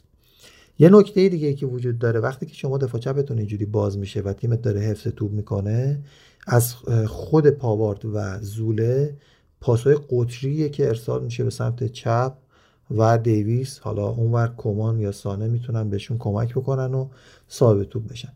در کل بخوام یه جنبندی اگر بکنیم راجع به حالا این فصل با مونیخ. لواندوفسکی که خب در اوج خودش قرار داره تقریبا تو دو سه سال اخیر و توپ هم بهش می‌رسه و داره استفاده می‌کنه. مولر رو آورده به شدت نزدیک کرده به لوا که کمتر بیاد درگیری های میانه میدان که یه مقداری بحث فیزیکی رو میطلبه رو داشته باشه. بنابراین مولر دوباره شکوفا شده پاس گلای زیادی داره میده. گنبری و سانه رو گذاشته سر جایی که لازم نباشه خیلی به میانه های زمین بیان و همون جوری می‌تونن با سرعت خودشون قدرت خودشون استفاده بکنن مستقیم حرکت بکنن و پاس در عرض بدن یا ضربات رو مستقیم بزنن. آلفوسو دیویس هم که اضافه شده این سمت هم پاورد زولا هرناندز هم که خب دارن کار خودشون رو انجام میدن. یعنی رسما از نفراتی که قبلا ما می‌دیدیم داره یک سری کارایی های جدیدی رو در این قالب کار ترکیبی می‌گیره. تو فاز دفاعی هم که حالا این مقاله بهش خیلی اشاره نکرده تیم بایر مونیخ وقتی توپو لو میده دقیقا به سبک حالا چیزی که قبلا راجع با راف و شاگرداش مثل یوگن کلوب یا توخل یا همین من گفتیم تو کمترین زمان ممکن توپ رو باید پس بگیرن و تو این بازپسگیری هاست که فشار روی تیم حریف حفظ میشه. و دقت بکنید دیویس فقط وقتایی برمیگرده که نفر مستقیمش یعنی حالا هافک راست حریف یا دفاع راست حریف نفوذ کرده باشه و پشتش خالی شده باشه. اونجا با سرعت برمیگرده و جلوی کارو می‌گیره. اگر هافک های دیگه به سمت کنار بیان به هیچ عنوان خودش رو با به آب نمی‌زنه و کار رو واگذار می‌کنه به دفاع پوششی خودش که معمولا هرناندز یا زوله هستن. این حالا بیا خلاصه بود راجع به این فصل با مونیخ و این کیفیت و شناوری که تو ترکیب داره و گفتم من الان زابیتزر رو بهش اشاره کردم. زابیتزر هم دفاع چپ بازی کرده هم هافبک. کیمیش هم دفاع راست بازی می‌کنه هم هافبک دفاعی هم هافبک بازی ساز. پاوارد هم دفاع راست بازی می‌کنه هم هافبک بازی می‌کنه هم دفاع وسط هستن. یعنی ترکیبشون مقابل باخ که البته بازی رو باختن. پاوارد و زوله است دفاع وسط. ارزم به خدمتتون که روکا خیلی با از بازی ها در کنار مثلا گورسکا یا کیمیش بازی می‌کنه. خیلی از بازی ها موسیالای جوون میاد عقب هافک دفاعی بازی می‌کنه. آنالیز تیم بایر مونیخ برای تیم های حریف کاملا سخته.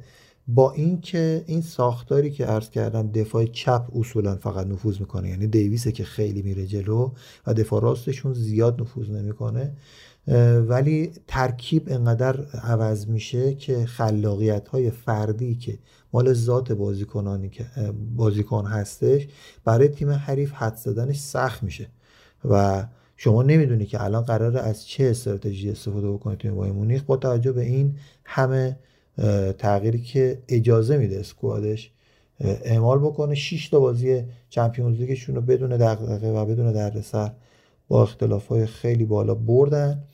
الان هم توی لیگ میرن برای دهمین قهرمانی با 6 امتیاز اختلاف از تیم دوم و دیگه حرفی نمیمونه دیگه. به نظر من اگه همین روندو برن جز شانس های اصلی قهرمانی یعنی بوندسلیگا که قطعا دارن برای چمپیونز لیگ هم جز قدرترین مدعی هستن دیگه. دمت که انقدر عرفان کامل توضیح میده دیگه اصلا چیزی نمیمونه. که ما اضافه کنیم ضمن اینکه حالا از ناگلزمن گفتی و رکورد و ده قهرمانی و اینا.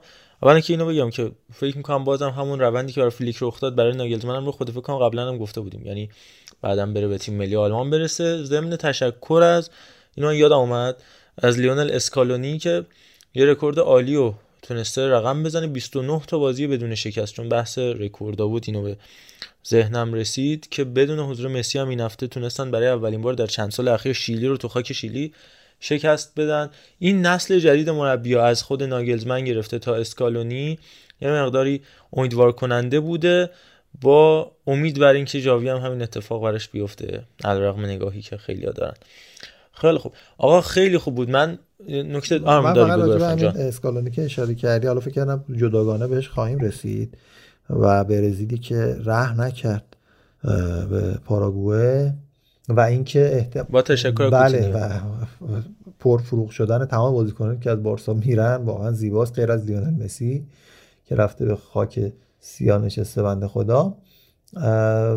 راجع این سرمربیان جدیدی که گفتی و جاوی که اتفاقا من فکر می‌کنم برخلاف این سرمربیان جدیده از نظر توفیق و عدم توفیق منظورم نیست از نظر تفکر مربیگری. این سرمربیا به خصوص ناگزمن به خصوص اسکالونی به شدت ابتدا اگر که دقت کنید خود ناگزمن در بایر مونیخ در بازی های دوستانه و خود اسکالونی در تیم ملی آرژانتین ابتدا روی دفاع کار کردن. یعنی وقتی تیمت اسکواد هافبک و مهاجم خوبی داره شما ابتدا باید دقیقا دفاع رو درست بکنی دفاع تیمی و به خصوص حالا نظم نفراتت در دفاع چهار نفره رو به خصوص. وقتی اون درست بشه بالاخره تیمت یکیت شده می‌بره بیشتر هم بتونه باز می‌زنه.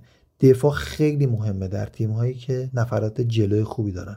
این چیزی بود که من راجع به تیم ملی خودمونم گفتم. یعنی وقتی ما نفرات جلوی خوبی رو داریم و حالا الان این آقای اسکوچی جسارت داره که بهشون بازی هم میده همزمان مهم اینه که دفاع رو بچسبی و حوصله داشته باشی. یعنی 10 دقیقه 20 دقیقه 60 دقیقه 80 دقیقه بگذره بالاخره به گل می‌رسی. چون اونا نفراتی هن که کارشون همینه. یک موقعیت و دو موقعیت رو تبدیل به گل بکنن. الان آرژانتین در چنین position ی قرار داره. کاری که آقای سابلا کرد ولی سابلا ساختار مندانه این کار رو انجام نداد. با بدبختی اون دفاع رو نگه داشت در جام جهانی و تیم رسید به فینال. الان اسکالونی یه خورده داره استراکچر بهتری این کار انجام میده و من به آینده این آرژانتین امیدوارم امیدوارم که جام جهانی که پیش رو داریم یه فینال تمام آمریکای جنوبی برزیل آرژانتین داشته باشه. دو تا نکته هم داره. آرژانتین طولانی بود ولی اینو بگم که آره اولا سوالم از اون پشت داره اشاره می‌کنه که حضور والتر ساموئل تو کادر فنی اسکالونی چقدر می‌تونه تاثیرگذار باشه. و حال یکی از مستحکم ترین مدافعین تاریخ فوتبال آمریکا جنوبی بوده با روبرت آیالا اونم به حال هستش. آر این اصلا اون که حرفی توش نیست. ولی یه نکته جالب اینه که اولین بار بودش که آرژانتین توی مرحله مقدماتی تونستش نه تا تیمی که چون معمولا گروه های ده تیمه دارن دیگه هر نه تا تیمو یه بار حداقل شکست بده. این یکی. دو اینکه بهترین گلزن آرژانتین مسی نیست. و لوتارو مارتینز تو دوران اسکالانی 19 تا خود مارتینز زده 15 تا مسی. بقیه بازیکن سه گل یا کمترن. یعنی به قول اون زوج قبلی که داشتش تو اینتر لولا که می‌گفتن این لولا اگر بپذیر نه اسمو من میگم بریم یه موزیک کوتاه بشنویم یه فاصله بگیم چون خیلی طولانی شد حرفا اکثرا آنالیزی بود. بعد از یه فاصله کوتاه با یه موزیک با امید همراه میشیم برمیگردیم.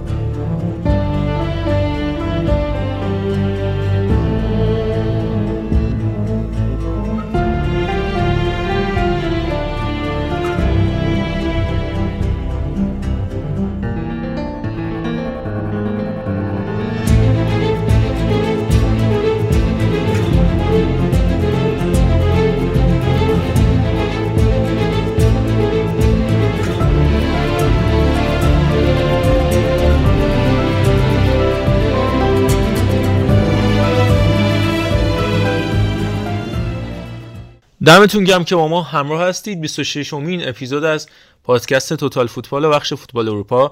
دارید گوش می‌کنید. یه سری موضوع برامون مونده. باید با سرعت بالا راجبش صحبت بکنیم تا وقتمونم کم نیاد. هم راجب نقل و انتقالات می‌خوایم صحبت بکنیم و ولاهویچ و باشگاه یوونتوس هم راجب گرینوود حرف می‌زنیم و موضوعات دیگه. آقا بریم سراغ نقل و انتقالات. از بارسلونا اول شروع بکنیم. مفصل بعدها صحبت می‌کنیم با حضور این بازیکن‌ها تو ترکیب تیماشون فعلا بیشتر راجع به تغییرات کلی که اتفاق افتاد حرف می‌زنیم. اینکه تو روز آخر تقریبا deadline day میشه گفت. حالا یک دو روز این ورش آداما تراوره و اوبامیانگ هم اضافه شدن به بارسلونا.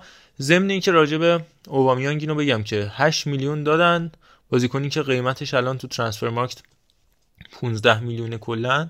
8 میلیون دادن که این بازیکن جدا شه این مدیریت ورزشی آرسنال ادو گاسپار رو باید راجبش مفصل صحبت بکنیم. حالا علی اگه نکته داره بگی بعدش با علی محمودی باید بعدا راجبش صحبت بکنیم. این بازیکنایی که میگم کلا همشون رو هم رایگان رفتن از آرسنال. خود اوبامیان که شیشمین انتقالی گرون قیمت زمستونی تاریخ فوتبال بوده.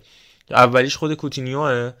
که 135 میلیون یورو بوده. دومی فندای 84 تا ولاهویچ که راجبش صحبت می‌کنیم 75 تا لاپورت چهارمی 65 تا پالیشیت 64 تا اوبامیانگ 63 و 75 نفر ششمه که رایگان از این تیم جدا میشه. حالا برونو فرناندس بوده دیگو کوستا بوده اسکار بوده که رفته به چین. فرناندو تورس هم بوده که به هر حال صابون به تن چلسی هم زیاد مالیده شده دیگه. از رفتن اسکار و اومدن تورس و دیگو کوستا که حالا علی هم می‌تونه راجع به بخش چلسیش صحبت بکنه. حتما الان میریم پیش علی فقط اینو بگیم که اوبامیانگ مسوت اوزیل الکسیس سانچز سانتی کازورلا هنریک میختاریان مخیتاریان آرون رمسی که رفتش به رنجرز به صورت قرضی آندری آرشاوین و جک ویلشر و باکاری سانیا و سئاد کولاشیناچ و کلی سوکراتیس پاپاستودوپولوس و کلی بازیکن دیگه ویلیان. اینا همه رایگان از آرسنال رفتن. یه سریاشون مثل ویلیان و اوبامیانگ که یه چیز دستی گرفتن رفتن. کلا هم کاپیتان آرسنال از تیری و سسک فابرگاس و حالا هم اوبامیانگ. کلا علاقه دارن این بازوبند رو بذارن بیان نیوکمپ بازی بکنن. به طرز عجیب غریبی که اتفاق باور نکردنی که این همه بازیکن رایگان برن و اینا در طول زمانهای متفاوت هم بوده. یعنی مثل بارسا که تو یکی دو سال بیمار شده نبوده. در ده سال دوازده سال مثلا از آرشاوین و سانیا گرفته تا همین اوبامیانگی که این اواخر بود و الکسی سانچزی که رفت پیانو بزن و الی آخر. از یه لحظه بریم پیش علی چون لیگ برتر هست. هم راجع به اوبامیانگ بگو هم راجع به فرناندو تورس. یادم ما نشسته بودیم توی مدرسه و گفتن آقا فرناندو تورس روز آخر deadline day تورس بود اونم رفت چلسی و حالا البته اولش زیاد موفق نبود ولی بعد خوب بودش. در نهایت تو همون قهرمانی لیگ اروپا خیلی خوب کار کرد برای چلسی. و بعدم راجع به چلسی هم یه توضیح بده. کندی رو برگردوندن از فلامینگو قرار بود امرسون پالمیری بیاد نشد. خب فکر کنم یه حالا کامل اینا رو گفتی. کلا بخوایم یه ذره همین چیزو بررسی کنیم. اول از یکم آرسنال صحبت کنیم. ببین این واقعا به نظرم اون شیوه مدیریت هست دیگه. خب تو مثلا چلسی رو نگاه کن. اصلا چه اتفاقی میفته مثلا خیلی از بازیکنان چلسی میرن توی آرسنال به قولی بازنشسته میشن و بعدا میان تو کادر حالا مدیریت چلسی مثلا داشتیم. حالا خود پیتر چکو داشتیم. آره بعد خب ویلیان هم رفت یه سال اونجا بود و بعدا دیگه الان هر جا پست می‌ذاره خب میگه من طرفدار چلسی ام. خب یه چیز واضحی بود اینا. ولی خب تفاوت اینجاست. تفاوت اینجاست که چلسی میاد آقا ببین کلا یه سری باشگاه مثل چلسی مثل رئال مادرید اعتقادی به اسطوره پروروندن ندارن. واقعا این توشون نیست. پرس خیلی خوب این کار توی رئال داره می‌کنه و فکر می‌کنم چلسی هم حالا نه خب اسطوره باید خودش بفهمه که الان وقتشه که خدافزی کنه وگرنه یا رفتار بدی باهاش میشه یا اصلا رفتار بدم باهاش نشه انقدر بد بازی می‌کنه که هوادارا دیگه رو برمیگردن ازش. مثل پیکه که حالا امروز هم تولد 35 سالگیش بود یا بوسکت که این اتفاق براش افتاده. پویول فهمید و نذاشون رفتار باهاش بشه. ولی یه سریا متوجه نمیشن. در نهایت اینجوری میشه. آره تو هم دلت پره. از اپیزود قبلی می‌تونم بهت بگم که دلت پره. از اسطوره های بارسلونا. حتی حالا اسطوره که نمیشه بهشون گفت. ولی آره دیگه ببین مثلا چلسی اومد آقا قانون گذاشت روی تیم که آقا من سی سال به بالا رو یه ساله بیشتر تمدید نمی کنم و خب این باعث شد خیلی از بازیکن‌هاش از دست بده. همین ویلیان مثلا خب چلسی نموند رفت آرسنال. ولی چلسی طبق یه قانون که گذاشته بود پایبند بود و یه چارچوبی تعریف کرده و طبق اون چارچوب داره جلو میره. ولی یک همین داستان این که مثلا یه بازیکن رایگان بگیرن یه بازیکن حالا چون قبلا خوب بوده الان کم سن زیاد شده رو بیان یه سری باشگاه بگیرن این باعث میشه که این اتفاقا بیفته تو آرسنال مخصوصا. و فکر می‌کنم این مدیریت هست دیگه. این مدیریت و اون طرز دیدی که حالا به مسئله باشگاه دارن باعث میشه اتفاقا بیفته. حالا من میگم سه تا گزینه. چلسی قشنگ چند سال اخیر بود دیگه. مثلا چلسی ویلیان و دیوید لویز و پیتر چک و داد که همشون به این نحوی جدا شدن. از اون ور چلسی اومد از خود آرسنال اومد مثلا که مثل الیویه ژیرو گرفت هم قدم استفاده کرد. حالا راجع به نقل و انتقالات گفتید داره قشنگ فرناندو تورس یادمه. فکر کنم توی سالن ورزشی هم نشسته بودیم بغل هم, هم بودیم. قضیه واسه خیلی وقت چقدر ده سال پیش دوازده سال پیشه. دقیقا یعنی قشنگ آره. یادم نشسته بودیم. سالانه رو قشنگ چه سالن لا لا عجب سالنی بود. آره نم جشن گرفته بودن چی بود؟ بله بهمن جشن ده فجر بود. آره خبره پیچید که آقا فرناندو تورس اومد چلسی هیچ کی باور نمی‌کرد. اون موقع هم جوری نبود که روی گوشیمون مثلا اینترنتی داشته باشیم چیزی باشه. به سختی یکی تو گوشیش اومد نشون داد که آقا اینا عکس گرفته. ضمن گوشی هم قاچاقی اونجا بود. آره دی گوشی هم قاچاقی بود. اینترنت هم نبود خیلی سخت بود که تورس با آنجلوتی عکس گرفته بود که دیگه خیلی سرسا کردیه که پر سرسا ترین شاید خریدای زمستونی بود.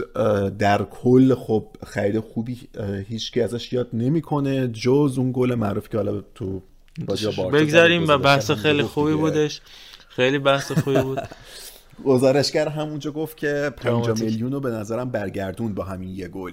و اینکه در مورد حال نقل و انتقال چلسی هم فکر می‌کنم چلسی دیگه از یه سالی بعد یعنی از بعد مارچیو ساری که حالا اون فصل کنم هیگواین رو توی نقل و انتقالات زمستونی گرفت دیگه این طرز فکر رو عوض کرد که دیگه آقا من به که بیام اصلا توی نقل و انتقالات زمستونی خیلی هزینه بکنم یا کاری بخوام انجام بدم تمام فکرام می‌ذارم نقل و انتقالات تابستونی که دیگه امثال مثل حالا درینک واتر و اینا واقعا به تیم تزریق نشه که بعدا یه بازیکن اضافه باشن و مشکل رد کردن بازیکن داشته باشه. حالا فقط بحث امرسون بود اونم به خاطر مسئولیت چیلول بود که دنبال جایگزینش بودن و فکر می‌کنم کندیو برگردوندن که یه گزینه داشته باشن. یعنی چند ساله قرارداد داره؟ من پس 2012 یادمه که کندی بود و به هزاران باشگاه مختلف قرض داده شد. مثل این بیکر بودش که بعد این سال از چلسی جدا شد همین زمستون اخیر یه بازی هم کرد فکر کنم آره. چلسی. ببین چلسی کلا یه سری آکادمیاشو کم هی هر پنج هر پنج سال یه بار میاد دوباره پنج ساله تمدید می‌کنه و قرض میده. امسال این بازیکن‌ها خیلی زیادن چلسی. لوکاس پیازون بود مارکو مارین بود. خیلی از این بازیکن‌ها بودند که مت میازگا فکر کنم هنوز هم هست. مت میازگا آره. فکر کنم دیگه امسال آره امسال فروختن خرید. داره. امسال آره آره. آره دیگه بالاخره میام یکم بعد این بازیکن‌ها رو رد می‌کرد دیگه و یه قانونم فیفا گذاشتش از دو سال دیگه که دقیقاً می‌خواستم همین رو بگم. آره که محدودیت بازیکن قرضی خواهان داشت. تیما فکر می‌کنم قشنگ دست باشگاهی مثل چلسی مثل منسیتی رو تو پوست گردو بذاره این قانون که دیگه نمی‌تونن بازیکن قرضی سر تا سر جهان داشته باشن واقعا. ولی حالا به نظرم بحث بحث نقل و انتقالات زمستونیه. یکم دوست داشتم یه صحبتی بکنیم راجع به مثلا بهترین نقل و انتقالاتی که انجام شده توی زمستون. خب فکر چند توی چند سال اخیر دیگه هممون راجع به فندایک و برونو فرناندز می‌دونیم. من با اختلاف فندایک آره ولی مثلا اینم در نظر بگیریم دیگه. با قیمت بالا اینا جابجا شدن. ولی من یه چند تا خرید بود مخصوصا تو خود لیگ برتر که اگه بخوام بگم به نظرم بهترین خریدی که بود توی زمستون نمانیا ویدیچ بود. می‌خواستم بگم ماتیچ. نمانیا ویدیچ بود که از اسپارتاک مسکو تو سال 2016 اومد من یونایتد با 12 میلیون. 2006 بله بله ببخشید. اومد من یونایتد با فقط 12 میلیون و فکر می‌کنم یک با اینکه من حالا چلسی هم خیلی دل خوشی هم منچستر ندارم ولی فکر می‌کنم با اختلاف یکی از بهترین دفاعی تاریخ لیگ برتر بود. از اون ور خب بازیکن مورد علاقه منم خودت می‌دونید دیوید لویز هم توی زمستون اومد. دقیقا اولین بازیش هم جلوی منچستر بود که یه volley خوشگل به ادوین وندرسار زد. اون بازی چلسی با اینکه تو دوره افت بود کل تیم چلسی دو یک اون بازی رو برد. دیگه بخوام بگم یه بازیکنم هست به اسم آقای گری کهیل که ایشون سال 2012 بازم اومد چلسی. از بولتون. از بولتون بولتون, آره بولتون دسته یک میاد چلسی سال 2012 توی نقل و انتقالات زمستونی و اون فصل با چلسی قهرمان چمپیونز میشه. یعنی واقعا جزء یکی از شبیه خوش شانس ترین بازیکن‌ها بشه اسمشو گذاشت نقش مهمی هم داشت. جان تری هم اخراج شد تو بازی نیمه نهایی. و هم تو اون بازی هم تو فینال خیلی خوب بازی کرد. دقیقاً. فکر می‌کنم از بازیکنهای دیگه چیزی که حالا من تو ذهنمه فیلیپ کوتینیو اگه اشتباه نکنم 2013 از اینتر اومد لیورپول توی نقل و انتقال زمستونی بود اونم. یه بازیکن دیگه هم که فکر می‌کنم فوق العاده بود و اگه اشتباه نکنم اونم توی نقل و انتقال زمستونی بود مارسلو بود وقتی که اومد رئال. حالا بازیکن که تو حالا من می‌خوام خاطره بدم برات زنده کنم. پاپی سیسه بود که رفتش نیوکاسل تو زمستونم رفت و تو همون بازی اولش یه گل عجیب غریب زد اونو ولا در واقع دیگه که فکرم همون به قول تو عجیب غریب ترین گلاست دیگه یعنی یه چیزی زد زیرش و دیگه توپ رفت. اون کلا اون خط حمله نیوکاسل و پاپی سیسه و و دمبابا خیلی تیم فوق العاده ای بودش. بابا فوق العاده نولان وسط زمینش هم. یوهان کابای بود. آره آره دقیقا. با نولانی که وسط زمین عالی بازی می‌کرد. حالا می‌خوام بذار بگذاریم بریم سراغ همین امسال. من راجع به گرونترینا صحبت بکنم یا آمار 20 تای گرون رو.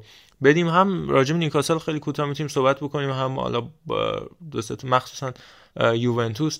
ولاهویچ که خب گرونترین نقل و انتقال بود با 81 ممیز 6 دهم میلیون یورو فران تورس نفر بعدی. لوئیس دیاز که تارمی مونده تنهای تنها دیگه. لوئیس دیاز که رفت پورتو یعنی رفتش لیورپول. ماره‌گا تابستون جدا شده بودش. سرجیو اولیویرا که اضافه شد به آ اس رم. و تارمی مونده و پسر آقای کنسیساو که دیگه جاش از همیشه محکمتره. برونو گیمارش رفتش. نیوکاسل که کلا خط دفاعشو به غیر از این نفر عوض کرد. یعنی دفاع راست رو با تریپیه دفاع چپ و با تارگت دفاع وسط رو هم با دن برنی که اضافه شد از برایتون. یه دفاع خیلی خوب داشت برایتون یعنی از دن برن و وایت و که اونا جفتشون جدا شدن و وسط زمین هم با گیمارش بستن که حالا یک نکته مهم اینه که خود برایتون و حالا برنلی که کریس وود ازش جدا شد فکر می‌کنم یک بحث این بوده که بازیکن بخرن یه بحث این بوده که رقباشون ضعیف بکنن که خب تو دو بحث موفق شدن. لوکا دین رفتش به استون ویلا که راجبش صحبت کردیم. کریس وودو که گفتیم میکولنکو به اورتون رفت که دله الی و دونی فندبیک رو اضافه کردن که فکر کنم با اضافه شدن لمپارد می‌تونه خوب باشه برای اورتونیا حداقل وضعیتشون بهتر بشه. حالا علی هم بیشتر می‌تونه توضیح بده. لمپارد و اورتون و اضافه شدن دل علی و اه، فندبیک رو چجوری می‌بینی؟ ببین خب لمپارد دقیقا روز آخر نقل و انتقالاتی قراردادش رسمی شد و اینکه حالا دوتا بازیکنم گفته شده با نظر شخصی خود لمپارد خریداری شده. هنوز خیلی نظری راجع به این داستان نمیشه داد. لمپارد خب من به مربی اونقدی توانایی توش هنوز ندیدم. برخلاف دوره بازیگریش ولی خب از هوش بالایی واقعا برخورداره. و اینکه حالا نمی‌دونم نظر شخصی میه به نظرم حالا دلالی و فندویک تقریبا تو یه پستن باز. باز اینا الان خریداری شده. اینا چجوری می‌خواد بهشون بازی بده چه برنامه ای داره حالا اینا بعد سب کنیم تا اولین بازی اورتون چجوری می‌خواد از اینا بازی بگیره. تو زمینی که وسط زمین آلان و دوکوره و آندری گومش و استاد تام دیویس و اینا هم دارن خیلی شلوغ شده دیگه وسطشون. برخلاف خط حملهشون که خلوته و ریچارلیسون و کالورت لوین و دیماری گری خود گری هم حالا با ارفاق نباشن عوامل تخریبگری مخربی مثل سالامون روندون اونجا هستن که واقعا اسمشون هم بردن جرمه. ولی به هر حال وسط زمینی شلوغی دارن دیگه. داشتیم می‌گفتیم یوری آلبرتو رفتش زنیت که جایگزین سردار شد سرداری که 5 میلیون رفت لورکوزن حالا اونجا خط حملهشون با آلاریو و پاتریک شیک و سردار تو تیمی که سئوانه با تک مهاجم بازی می‌کنه می‌تونه جالب باشه اون جنگ. بنتانکور و خولیان آلوارز خیلی بحث جالبیه که البته الان نمیاد و تابستون میاد به سیتی که حالا شوخی هم می‌کردن که به احترام سرخیو آگوئرو نه تنها اونها بحث شماره رو مطرح گفتن کلا مهاجم نوکو بازنشست کردن تو منچستر سیتی که حالا با اضافه شدن خولیان آلوارز از ریور پلات با 17 میلیون یورو قرارداد 5 و نیم ساله. یه مهاجم نوک هم خواهند داشت از فصل بعد ضمن اینکه کانسلو هم تا 2027 تمدید کرد که دستاورد خیلی خوب می‌تونه باشه. ریکاردو پپی با 16 میلیون رفت آگزبورگ. این خیلی جالب بود که آگزبورگ همچین بازیکنی خرید. کرن تریپیر رو راجبش زیاد صحبت کردیم. دن برن و رومن فور جاناتان ایکونه که اونم رفت فیورنتینا که با پیونتک جای ولاهویچ پر بکنن آرتور کاربال هم همینطور ووت وگهورست رو گفتیم و همینطور دیوید نیرس خیلی برای من جالب بودش که اون زمان یعنی دو سال سه سال پیشی که با تیم تن هاخ خیلی درخشیدن قیمتش رو 70 80 میلیون یورو صحبت می‌شد و رفتش جام آمریکا عالی کار کرد. الان با 12 میلیون یورو رفت شاختار دونیتسک. حالا شاید یه پلی باشه مثل همون اتفاقی که برای ویلیان و فرناندینیو افتاد ولی به هر حال بازیکن تو این سن با 12 میلیون یورو بره اوکراین بازی بکنه. البته تیم تیم دزربیه. خب حالا جالب بودش. راجع به سریا هم اگر بخوایم صحبت بکنیم نقل و انتقالات جالبی هم تو سریا اتفاق افتاد که اصلا تیم کوچیک‌ترش می‌تونیم بیشتر راجبش حرف بزنیم. از اینتر که گفتیم دیگه نیاز به اضافه شدن بحث نداره. جرمی بوگا یه اتفاق خوب بودش رفتش به آتالانتا که خیلی فکر کنم می‌تونه کمک بکنه به پیشرفتش. میلانو که فقط لازتیشو گرفت. کنتی که یه زمانی قرار بود بهترین دفاع دنیا بشه اینا فسخ کرده شو رفتش سمپدوریا لاتسیو ژوان کابرال آورد. موریچی و اسکالانتو و فارس و لوکاکو و جونی رو همه رو با هم رد کرد رفت. راجب روم مفصل صحبت کردیم قبلا. ناپولی اکسل توانزبه رو آوردش و در همین حین حالا سری transfer مهم دیگر بخوایم بگیم. دیگو گودین از کالیاری رفت مینیرو و گوران پاندف رفت پارما و نادیم امیری که حالا می‌تونست در کنار کرم دمیربای و دوستاش با سردار آزمون یه باندی اونجا شکل بده جدا شد رفت جنوا. جنوایی که در آستانه سقوط هم قرار داره و شفچنکو هم ازش جدا شد. به صورت کلی بخوایم صحبت کنیم. حالا ارفان تو خودت مهمترین انتقال زمستونی رو کی می‌دونی و فکر می‌کنی کیا ضرر کردن کیا سود کردن؟ من خودم بخوام بگم این تغییر تحولی که اتفاق افتاد برای یوونتوس خب طبیعتا به نظرم بهترین عملکرد یوونتوس داشتش و البته از بارسا هم غافل نشیم. حالا اوبامیانگ واقعا حالا این یک دو ماه اخیرش رو نگاه نکنیم بازیکنی که راحتی تونسته بود آقای گل لیگ برتر بشه دیگه. عرفان تو نظرتو بگو علی هم اگه نکته داره بگی بعد بریم راجع به یوونتوس هم صحبت کنیم.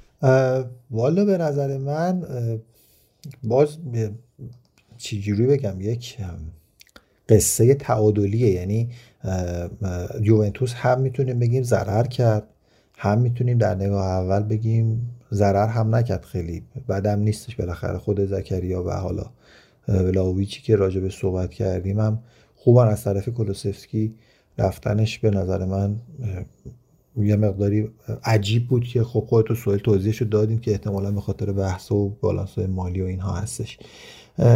ولی برای بارسلونا از این بابت که حداقل یه نیم فصل اوبامیانگ رو خواهیم داشت در کنار دمبله چون دمبله تا آخر فصل موندنی شد و احتمالا آخر فصل میره. این می‌تونه خب یادآور یه دورتموندی باشه که این دوتا با هم دیگه من فکر نکنم بهش بازی بدن. که مثلا چی؟ که تنبیهش کنم مثلا توی سودی هم که آره اذیتش همین چون سودی نداشت برای بارسا. الان جنگ بین جاوی و لاپورتا که لاپورتا میگه بذارش اصلا رو سکو دعوت اصلا تامین هم نذار بکنه بفرستش با تیم جوانان تامین می‌کنه جاوی میگه نه حالا بذار همین نیم فصلی که مونده رو ازش شیرش رو بکشیم اصلا منطقی آره دیگه. ببین مثلا اونجوری نیستش که الان بگن که اگر چند تا بازی بکنه برای بارسلونا هزینه داره. از این بابت منظورمه. آخر قراردادشه.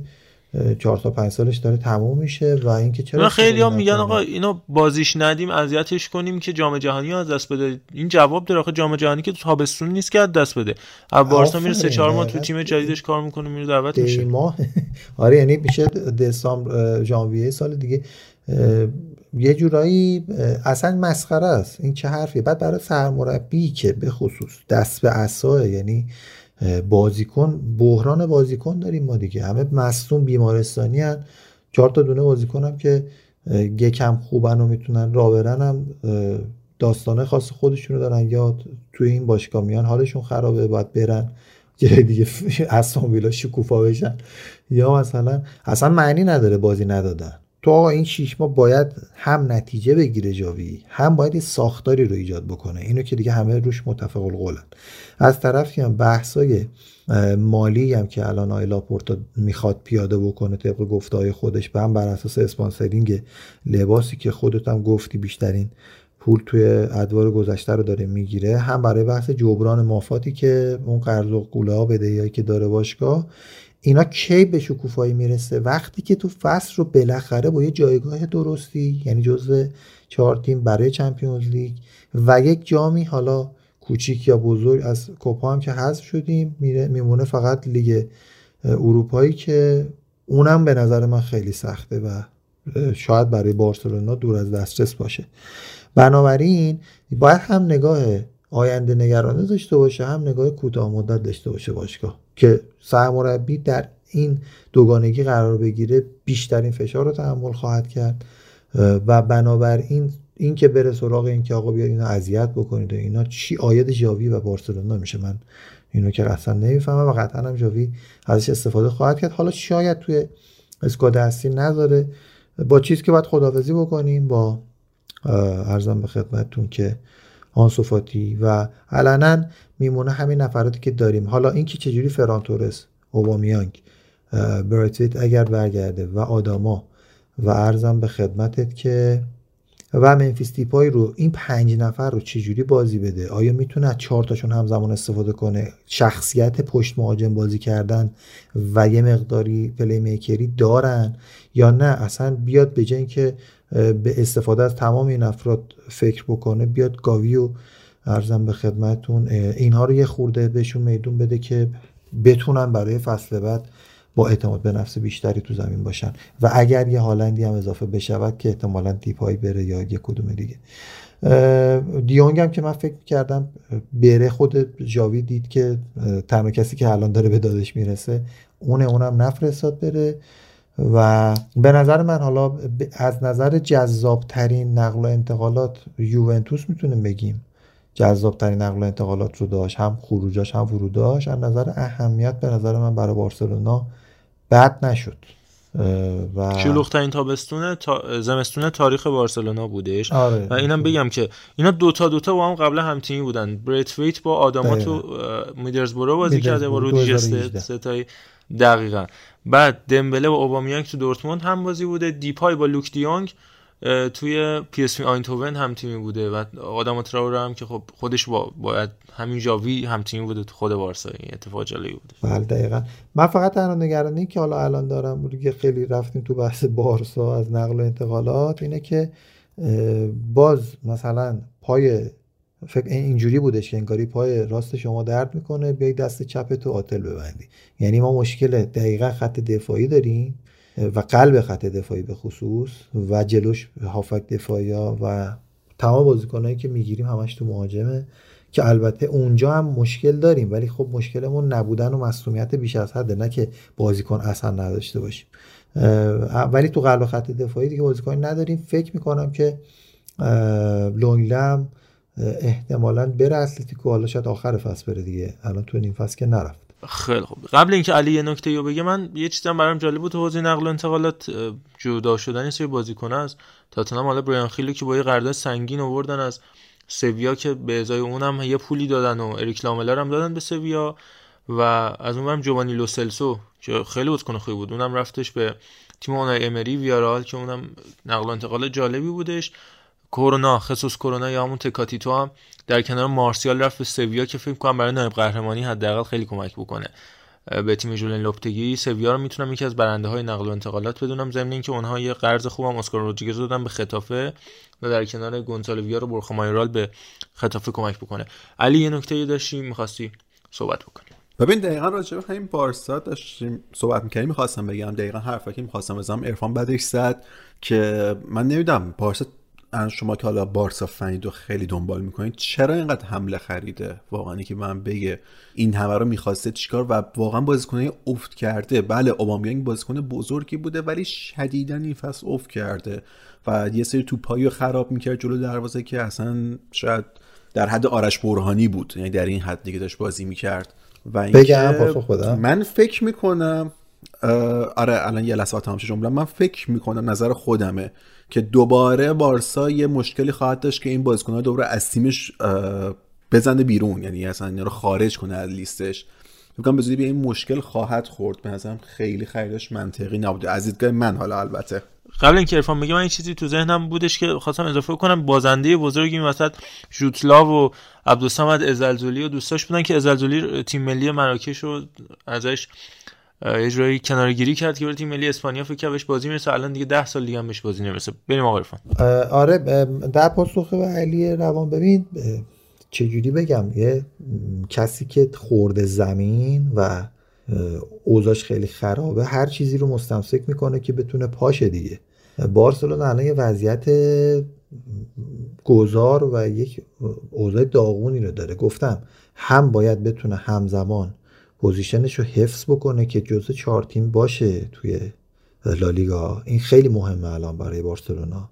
چون اگه چمپیونز از دست بده از بسیاری از لحاظ عقب میفته از اینی که هستش بدتر. بنابراین باید هر جوری که می‌تونه دست و پا بزنه توی فرمی بمونه که این تیم رو جزو چهار تا تیم نگه داره. خب به نظرت مهاجم کیا رو می‌دادن به بارسلونا؟ اصلا کسی نبود دیگه. فقط مجبور بود بره سراغ بازیکنانی که بالقوه خوبن بلفل کردنشون رو جاوی باید به عهده بگیره دیگه. یعنی تو وقتی میری سراغ دنیال وست دنیال وست خیلی خوبه. شکی وجود نداره. 38 سالش از بسیار از 28 ساله بهتره. ولی وقتی که دست به اسایی میری سراغ یه همچین وضعیتی دیگه یعنی میگه آقا تو بیا رایگان بازی کن. تو اصلا شده مثل بنگاه خیریه. یه وضعیتی شده. هر کی رد میشه یه پولی میندازه یه کمکی می‌کنه.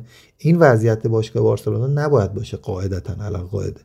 بنابراین وقتی هیچ چیزی رو اصول نیست شروع پیشرفتت هم نباید قاعدتا انتظار داشته باشی که خیلی بخواد رو اصول باشه. من میگم هنوز نمی‌دونم با چه سیستم مالی اینا می‌خوان. اینا رو پاس بکنن این بدهی های مالی رو. از طرفی اومدن این مدیر ورزشی جدید به نظرم بالاخره داره تلاشایی می‌کنه با توجه به سابقه خوبی هم که داشته و ما فصل بعد قطعا یه رنسانسی خواهیم داشت در بارسلونا در خط دفاع و هافبک. شک ندارم و این قضیه باید با یه سرمربی شروع می‌شد که هم هوادارا هم خودش به آینده امیدوار باشن حداقل. که اون الان کسی نیست جز جاوی یا کسانی که از همین نسل خوب بارسلونا بودن.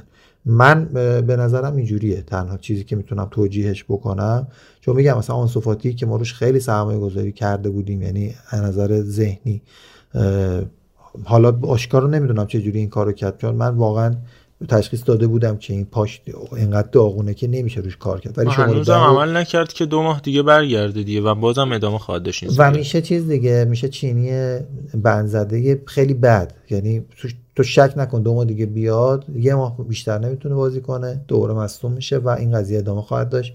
وقتی که تو چورده از لیونل مسی می‌گیری و به آن صفاتی میدی که حالا مثلا بگی که آقا من یه پلنی دارم هنوز این عمود خیمه نیافتاده بعد اونم دیگه مصدوم میشه. الان دقت کنی هیچ کس شایسته پوشیدن شماره ده در این باشگاه نیست. یعنی فاتی رو ما اومدیم یه سری آینده موهومی رو بسازیم ولی خب اونم نشد از بخت بد ما.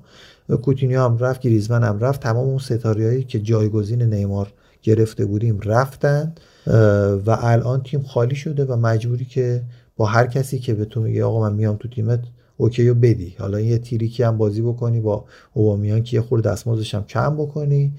و ولی اگه خاطرت باشه علی ما قبل از همینا فصل پیش دو فصل پیش سراغ ویلیان هم داشتیم می‌رفتیم. یعنی اوضاع از اون موقع خراب بود که مجبور بودش که بازیکنان حالا سمبالا و با این شرایط رو برداره بیاره.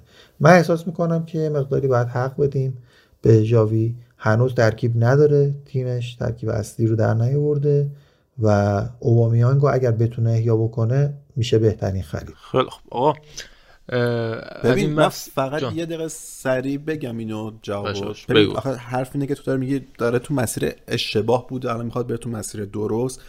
و خریدای اشتباه به نظرم مثلا کمکت نمی‌کنه. مثلا چون حالا تو وضعیتت بده بگی آقا من دیگه هر کی که مثلا دیگه بتونم بگیرم و بگیرم که فقط یه دست و پایی زده باشم و یه فصلی گذرونده باشم به نظرم اتفاقا این دیدگاه اشتباهیه. من الان حرفم باز همینه. میگم شما آقا تیم این همه مثلا از نظر دفاع و هافک دفاعی خب همچون خود گفتیم ایراد داره. تو چرا اینقدر بیای بازیکن بخری روی خط حملت؟ می‌دونی؟ الان به تراکم تو خط حمله بارسا دیگه خیلی زیاد اثر شده. یه جوری که به نظر من اشتباهه الان در حال حاضر. و اون ویلیان هم که گفتی ویلیان رو تو وضعیت خوب داشتین می‌گرفتید. یعنی مثلا وضع مالی و صحبت بغداد بونجا بود همین امسال. آره امسال آره اوضاع خرابه. ولی حالا بغداد که بالاخره بازیکن خود ژاوی بوده. حالا می‌خواسته بیارتش. حالا چقدر این خبر صحت داره یا نه رو نمی‌دونم. یعنی مثلا بحث ویلیام موقع بود که حتی حاضرم 40 میلیون واسش پول بدم. ویلیام مثلا کم واقعا دوران خیلی خوش استفاده می‌کرد. نه دیگه اون موقع خوب نبود. ما الان می‌فهمیم که اون مردی که داشته چه جوری هزینه می‌کرده. یعنی آخر بارتومو بود و شرایطی که معلوم نبود که داره چجوری هزینه می‌کنه. اون یه نکته ولی خب همین هفته یه صحبت درست نیست. لاپورتا کردش. گفتش که توی پنجره نقل و انتقالاتی زمستونی 2018 که سه تا بازیکن اومدن بارسا تودیبو جیسون موریو و یریمینا. این ستا که در نهایت به هیچ درد بارسا نخوردن. 17 میلیون یورو کمیسیون داده بود به ایجنت های این ستا بازیکن بارتومو. 17 میلیون یورو برای این ستا بازیکن. یه بقیهش خودتون بخونید. الان معلوم نیست کجا هستن. و یکی تو یکی اورتون یکی اصلا هیچ چیزی. در مورد چیزی که علی گفت من کاملا موافقم روش درست نیست. ولی وقتی تو با ادیکشن مواجهی نمی‌تونی یه قطع کنی دیگه. می‌دونی چی میگم؟ بالاخره بارسلونا پر بازیکن و ستاره بوده. تو باید این روند رو یواش یواش کم بکنی و دوباره بسازی. یا یه جایگزینایی داشته باشی حداقل. می‌دونی چی میگم؟ به خاطر همین اومدن اوبامیانگ به عنوان یه اسم از این بابت یه مقداری کمک می‌کنه به نظر من. یعنی نمی‌خوام توجیه کنم ولی قطعا دنبال هافک و دفاع هم رفته ژاوی. کما اینکه این دفاع کی بودش؟ میخواستش مال سویا بود. آقای کونده؟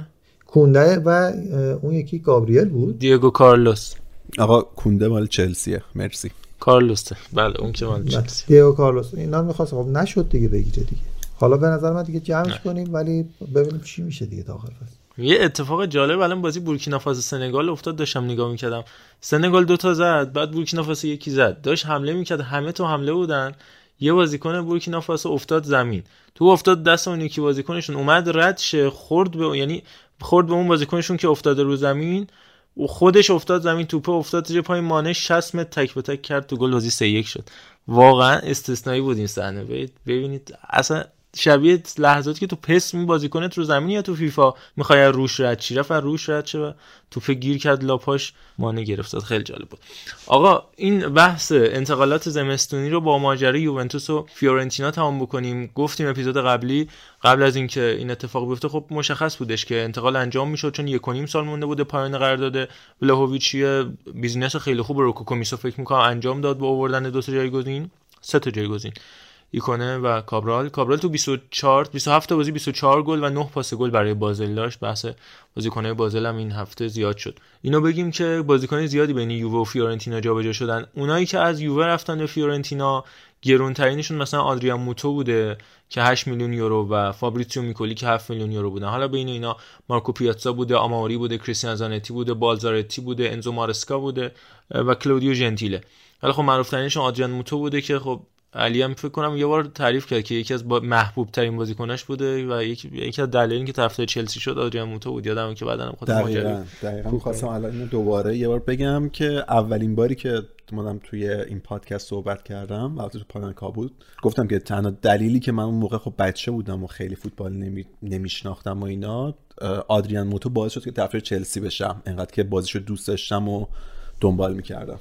با اینکه بعدا افت کرده شد اون محرومیت و اون ماجرای کوکائین براش پیش اومد و الی آخر بعد رفت یوونتوس یکم احیا شد و با 8 میلیون رفت رفت فیورنتینا. اون زمان خواستم پاتک بزنن یوونتوسیایی که قبلا بازیکنی مثل روبی باجویی که بعد رفت یوونتوس توپ طلا گرفت و این داستانا رو گرفته بودن از قبل از فیورنتینا. ولی از اون سال به بعد یه سری بازیکنان یا از فیورنتینا گرفتن که با تشکر از فیلیپ ملو که از این لیست بخوایم کنارش بذاریم 25 میلیون یورو یوونتوس بابت این بازیکن پول داد که از فیورنتینا آوردش.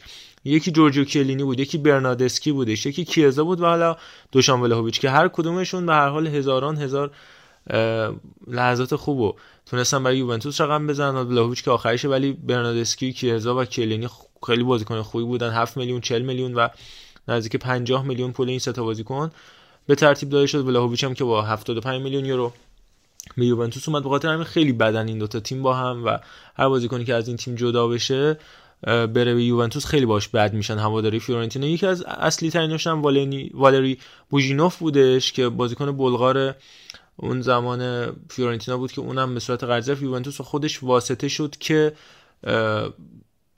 آقای ولاهویچ بره به فیورنتینا. چون تو باشگاه قبلیش پارتیزان خودش همبازی ولاهویچ بودش و گفت برو فیورنتینا یوکم پیشرفت و همین اتفاق هم افتاد. حالا اتفاق دیگه هم که بر ولاهویچ افتاد شماره هفت بودش که وارث شماره کریس رونالدو شدش که گفتش خیلی شماره با ارزشیه و قدرش رو می‌دونه. درست رونالدو پوشیده این شماره رو. ولی قبل از اون خوان کوادرادو بود سیمون زاتزا بود پپه بود. سیمون پپه. سال همیتزیچ بود و جیان لوکا پسوتو. یعنی اگه رونالدو رو بگیریم این لیسته میشه کوادرادو زاتسا پپه سال همیتزیچ پسوتو. حالا اونقدر هم شماره بزرگی نبوده. اینا البته تو قرن 21 بوده. شماره بزرگی نبوده که بخوایم اینجوری راجبش حرف بزنیم. ولی در کل فکر می‌کنم بحث خیلی مهمی بوده. رونالدو هم 40 سال تو این تیم نبوده که. رونالدو هم کلا 3 سال اینجا بوده. بله اینم بحث خیلی مهمه میگم دیگه اونم 40 سال تو این تیم نبوده که مثلا این از ماجرای یوونتوس. حالا دو تا بحث مونده یکی ماجرای گرین‌وود می‌خوایم راجبش صحبت بکنیم. یکی هم جام حذفی فرانسه رو حرف بزنیم بریم اول با گرین‌وود همراه بشیم. من یه نکته رو می‌خوام بگم راجع به اتفاقی که برای گرین‌وود افتاد بعد علی هم صحبت بکنه و عرفان. این نک... اصلی ترین نکته که سر اتفاق گرین وود تو ذوق زد این بودش که طبق ادعایی که انجام شده. این عکس‌ها و این فیلم که بیرون اومده از اینکه حالا تجاوز صورت گرفته. حالا حالا پارتنر اینشون بوده و سه ساله که با خانم رابسون در رابطه بوده به عنوان دوست دختر این بازیکن منچستر یونایتد. الان یه بازیکن 20 ساله این اتفاق براش میفته ولی این عکس مال یه سال پیشه و طبق ادعای خود پدر خانم رابسون و مدیران باشگاه منچستر یونایتد همه می‌دونستن که این ماجراها بوده. طبیعتا بازیکنها هم می‌دونستن. ولی هیچ واکنشی نشون ندادن. اما تا این ماجرا رسانه‌ای شده اکثر ستاره های من یونایتد از جمله رونالدو و برونو فرناندش.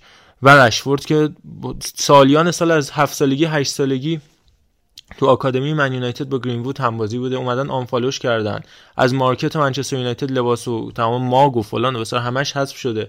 پس یعنی ما می‌دونستیم تا زمانی که مردم ندونن مشکل نداره. تا وقتی مردم فهمیدن ما بریم یه شویی بذاریم پست گذاشت مارکوس رشفورد با دوست دخترش بلا فاصله از اینکه این اتفاق افتاد از روابط خوبشون گفت.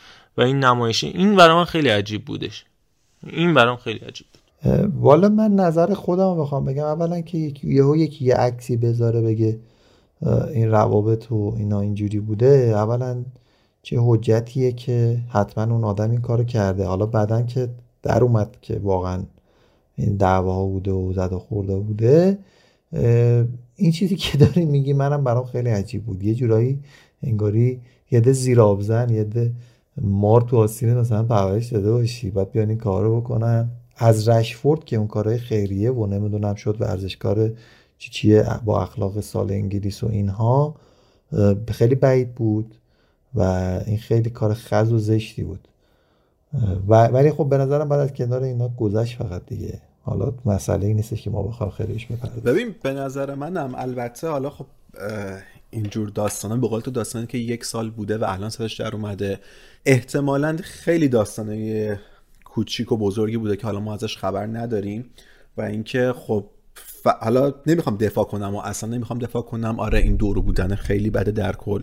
ولی مثلا فکر کنم من یه داستانی راجب تو می‌دونم. خب اگه و اگه علنی بشه اگه یه media ی اینو متوجه بشه تقریبا career فوتبالی تو رو تموم می‌کنه. خب من اگه شروع کنم اینا رو نشون دادم مثلا میگم تو رو هم الان unfollow کنم. خب اولین من تو رو unfollow کنم اولین اتفاقی میفته 100 تا خبرگزاری ورزشی اینو مطمئنا کاور می‌کنن نشون میدن. پس نمی‌شده احتمالا اون زمان یه سری حالا رفتارا نشون داد. اصلا میگم نمی‌خوام چیز کنم. نه مرزا میگه که خب الانم این کارا رو نمی‌کردن. خب همین رو می‌خوام بگم. ببین تو مثلا ممکنه اون موقع مجبور بودی که خفه شده باشی یعنی اصلا بتکن آقا شما حق ندارید چی ریاکشنی نشون بدید. بالاخره هست دیگه ببین بازیکن تحت قرار دادن اینا همه چی به نظرم میگم. دارم میگم که کل حرف من اینه که یه خیلی از داستان اون پشت اتفاق افتاده که ما ندیدیم و یه سری داستان داریم می‌بینیم.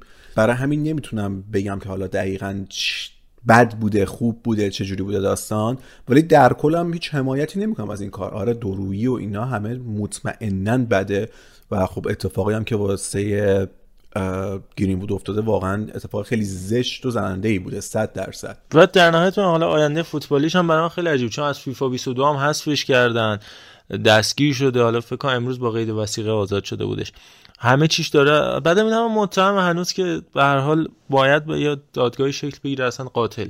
ولی باید یه دادگاهی شکل بگیره حکمی صادر بشه. هنوز متهمه و یعنی این خیلی عجیبه که به هر ترتیب با یه هک شدن گوشین هم دزدیده شده هک شده یا چی طبق ادعایی که مطرح شده این اتفاقا لیک شده از گوشی دوست دخترش.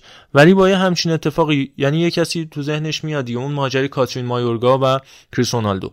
اونجوری مدیریت شد تموم شد رفت که حالا بعدا هواپیما فرستادن بالای کمپ ترمینی یوونتوس و حالا یه سری حامیانی داشت اینا. ولی یعنی اگه یه سری شایعه درست چه پشت سر بازیکن یه سری عکس بیاد الان تقریبا میشه گفت اگر مدیریت نشه می‌تونه کریر فوتبالی گرینوود تموم بشه. کسی که امسال داشت ستاره می‌شد شماره 11 تیم شده بود. حالا بعد چه جوری در آینده اتفاق میفته حالا فکر می‌کنم می‌تونه که احتمالاً هم تموم میشه. به نظر من فکر می‌کنم شاید یه ذره شبیه مندی بشه داستانش.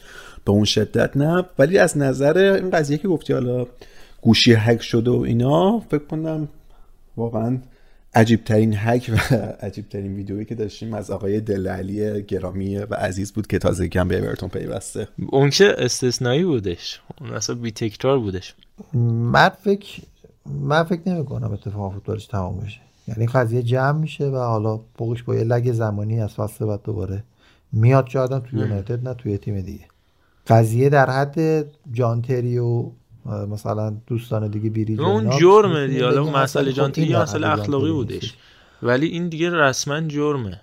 این مسئله مهمیه. دقیقا. و طبیعتا روتی داره ولی به حال همین همین الان تو 20 سالگی یعنی حاصل 11 12 سال تلاش توجیه نمیشه کاری که گرین وود کرده هیچ جوره. ولی خب اگه مدیریت نشه حالا فوتبالش یه طرف.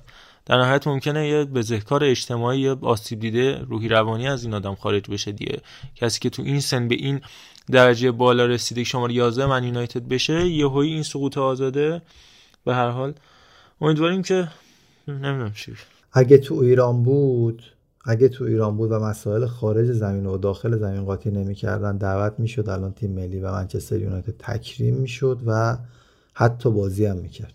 به هر حالی که می‌تونه مثلا صفحه تیم ملی انگلیس هم براش پست اختصاصی بذاره با یه پوستر جدا. به سبک دوستان خوب ما. این است. ماجرا حتی. امیدواریم گرین وود هم براش اتفاقات بدی نیفته. بریم بحث آخرمون راجع به جام حذفی فرانسه هم صحبت بکنیم. یه جام خیلی عجیبه دیگه. شماره ده پاریس سن هم بالاخره پوشید. مسی تو شرایطی که نیمار نبودش و رفته بودش برای بازی ملی. مسی که دعوت نشد به تیم ملی به خاطر اینکه از آمادگی به دور بود طبق صحبت اسکالونی. یه جامیه که کلا 11 تا بازیکن باید همیشه شماره یک تا 11 باشن. به طرز عجیب غریبی. تو بازی قبلی هم که با ون داشتش پاریس سن ژرمن شماره 10 و واینالدوم پوشید. شماره 9 ژاوی سیمونز بود. که تو همین بازی اخیر هم پنالتیشو خراب کرد و حذف شد از رقابت ها پاریس سن ژرمن تو این بازی هم مسی شماره 10 بود دنیلو پیرا 8 بود آندر ایرا که شماره 21 شماره 7 پوشیده بود امباپه که اومد تو زمین شماره 17 کلا قوانین جالبی داره. از جمله این قوانین اینه که تیمای سطح پایین که دو سطح اختلاف نه یه سطح دو سطح اختلاف با تیم دیگه دارن همیشه باید میزبان باشن. من جمله یه سری تیما که از گوادلوپ، گویان فرانسوی، مارتینیک و سن مارتین شرکت می‌کنن که تیمای کشورهای تحت استعمار فرانسه هستن یا تیم نیوکال دنیا که اومد توی امسال شرکت کردش اینا همیشه میزبانند که خب یه سری محدودیت های امکاناتی داره. فیکاپ هم یه همچین قوانینی داره. 7307 تیم امسال شرکت کردن. آقا این عدد شوخی نیست. تا 7307 تیم توی این رقابت ها بودن و نکته مهم اینه که از سال 1994 تیمای فرانسوی دیدن اینقدر این جام قوانینش عجیبه. رفتن خودشون یه جام درست کردن به نام کوپتولالیک که همون جام اتحادیه بود که پارسال آخرین دورش بودش که برگزار شد. دوباره دیگه هم اومدن همین جام حذفی شرکت کردن. و نکته خیلی جالب دیگرش اینه که همه تیم‌ها باید تبلیغات یکسان داشته باشن که یا بتکلیک یا کردیت اگریکوله که این باعث شده که خیلی از اسپانسرها شاید عقب نشینی بکنن با تیم‌های کوچیک‌تر فرانسوی نه حالا پاریس سن و لیون و مارسی. تیم کوچیک‌تر فرانسوی همکاری نکنن. حتما باید همشون یه تبلیغ داشته باشن. تیم‌های سطح دوم به پایین همشون باید لباسای نایکی بپوشن توی این مسابقات و لباسای خودشون رو کنار بذارن. بعد رنگ جالبه که تا مرحله ای که تیم‌های حرفه وارد میشن کلا پنج رنگ اجازه داری بپوشی. زرد آبی قرمز سبز و سفید. و تیم‌های مثل تولوس که مثلا سفید بنفشن یا گنگام که مشکی قرمز اینا این لباسای by default ی که براشون طراحی شده رو میپوشن و اجازه ندارن لباسای خودشون رو بپوشن خیلی عجیبه و میگم تیمای سطح پایین فقط باید نایک بپوشن به طرز جالبی. و در نهایت هم پی اس جی حذف شد. خیلی گفته بودن که اول گفتید مشکلات مال والورد است بعد گفتید مشکلات از ستیانه بعد گفتید کومانه بعد گفتید حالا پوچتینوه که علی هم مثل انتقاداتی به مسی داشت فکر کنم. می‌خوای انتقاد کنی؟ بفهمید من فقط قبلش اشاره بکنم که نیمار هنوز از مصونیت خارج نشده. با تیم ملی برزیل هم یعنی خیلی نبود ولی اونجا بوده مثل اینکه برای دیدن بازی و درمان و اینجور مسائل. خب ببین حالا راجع به این قوانینی که گفتی فکر می‌کنم بیشتر این قوانین یه جوریه که حامی اون تیمایی ضعیفتره. مثلا همون قانونی که گفتی که با اگه دوتا لیگ فاصله داشته باشم بعد حتما اون تیم ضعیفتر تیم حالا لیگ دست پایینتر میزبان باشه خب از کنم نظر درآمدزایی واسهشون خیلی می‌تونه خوب باشه و فکر می‌کنم بیشتر روی همین قضیه focus کردن که بتونن یه بالانس ریزی رو ایجاد کنن. خب البته که نمیشه خب این تیما رو توی سطح گذاشت ولی خب دارن سعی می‌کنن یه بالانسی رو ایجاد کنن و به این تیما یه جوری کمک کرده باشن. این نظر من البته. راجبه حالا پاریس انجمن که به نظرم واقعا بد بازی می‌کنه. یعنی واقعا بد بازی می‌کنه. حالا راجبش اولای فصل صحبت کردیم. یه ذره گذشت و راجبه اینکه گفتیم که زیدان اگه بخواد بیاد تو پاریس انجمن صحبت کردیم.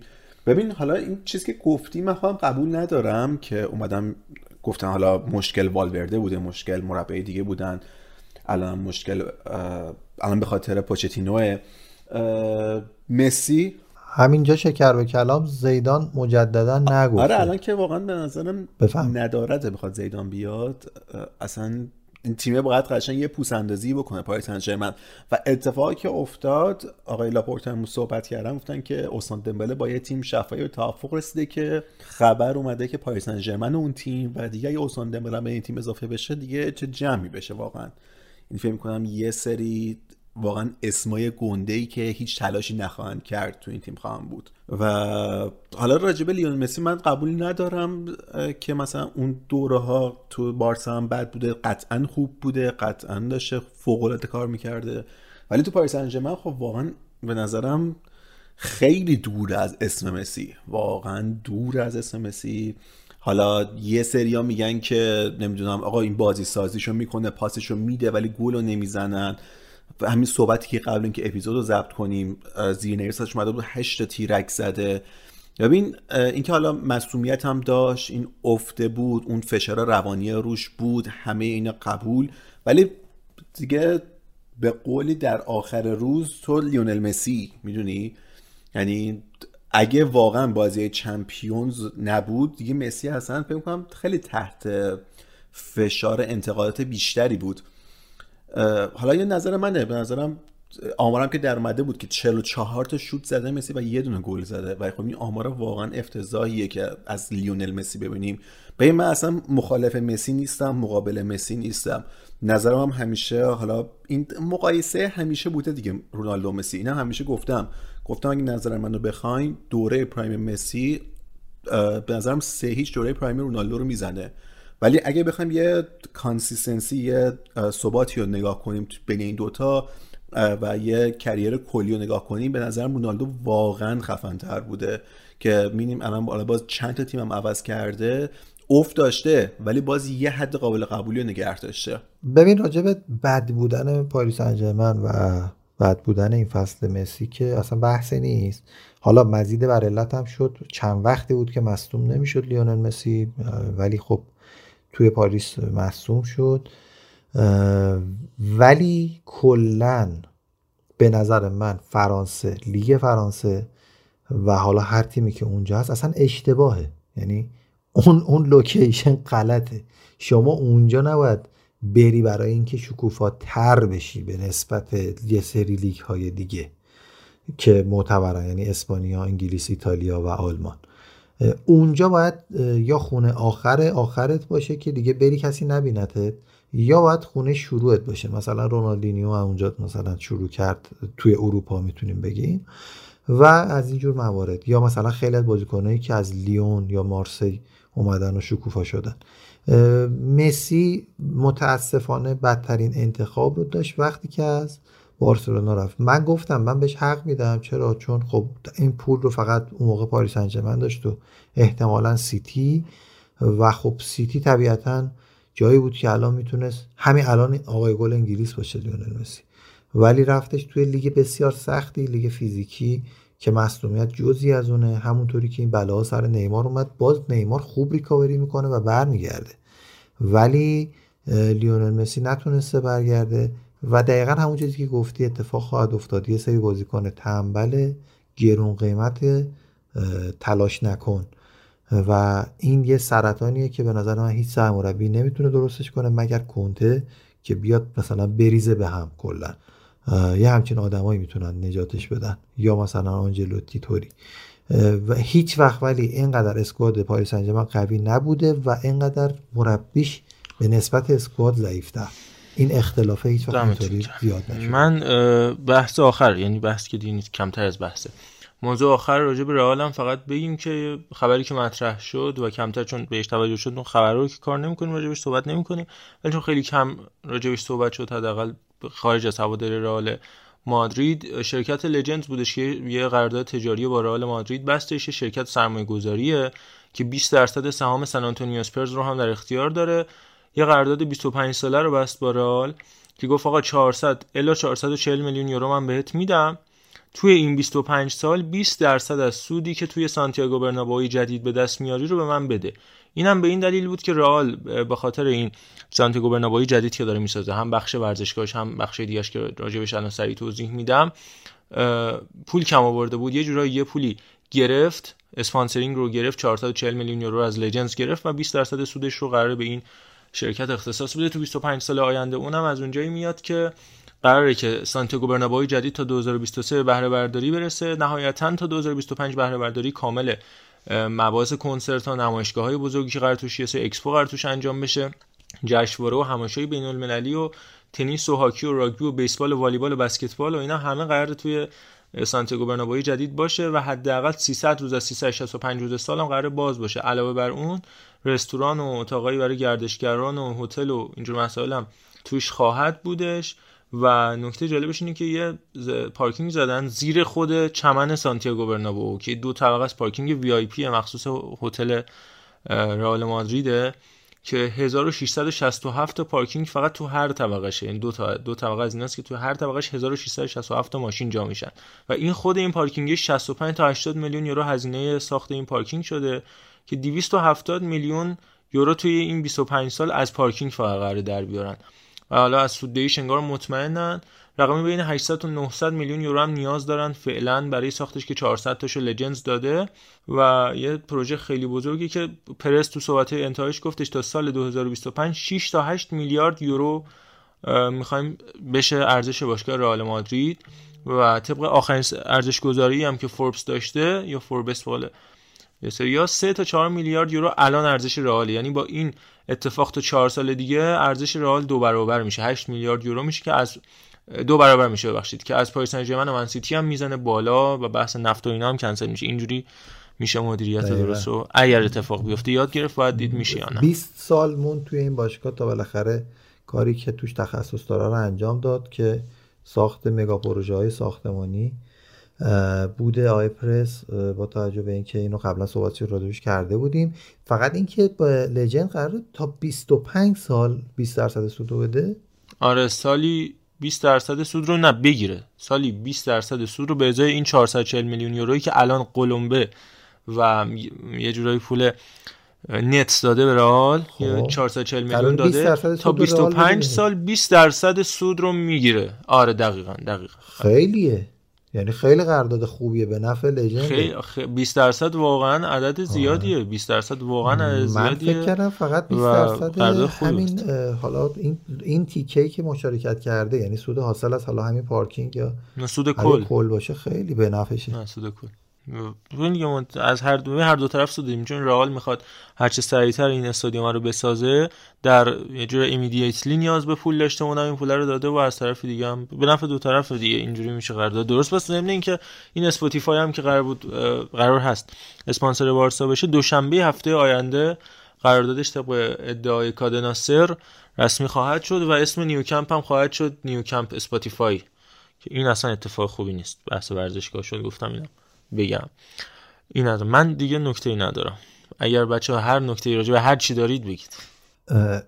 من که اگر علی صحبتی نداده فقط این نیو کمپ Spotify یه جورایی شبیه برج آزادی خودمونه که دو شب قبل دو تا پرچم روش افتاده بودش. و خب زیبا نیست دیگه. همین. آقا اسمم که به نظر من خیلی زیباست اتفاقا. چرا که نه؟ نیو کمپ Spotify آره؟ خیلی زیبا و به نظرم خوبه. و یه نکته فقط بگم به این مدیریت کجا یعنی تیم از از یه جا به کجا می‌تونه برسونه؟ که یه زمانی بارسا کل کلاس کاریش کل اون جلوهی که داشت جز محدود تیمایی بود که روی لباسش اسپانسر نداشت. و خب الان دیگه مجبوره که به یه همچین جاهایی برسه اسم نیو کمپ و حالا تغییر بدن و خب این بده دیگه. این داستان همه مدیریت هست و اینم یه داستانی نیست که یه دفعه اتفاق بیفته طی یه سر, سر توی یه سری سلسله مراتب اتفاق میفته که میگم اینا در کل بده. حالا خیلی جای صحبت داره خیلی جای تفکر داره. هم ما نمونه های ایرانیشو داریم هم حالا در نمونه خارج هم داریم می‌بینیم که مدیریت اشتباه چجوری می‌تونه یه حالا باشگاه رو واقعا به سمت نابودی حتی ببره. و اینکه دیگه حرفی نمیمونه. دم همگی گرم. مرسی که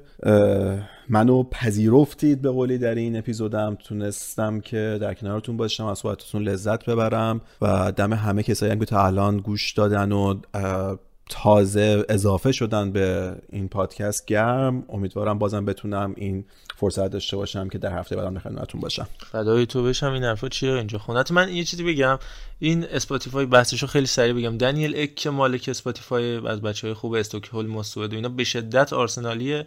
اول فصل هم چند تا بازی آرسنال اومد توی استادیوم قرار بود آرسنال بخره کلا کلی یومشو.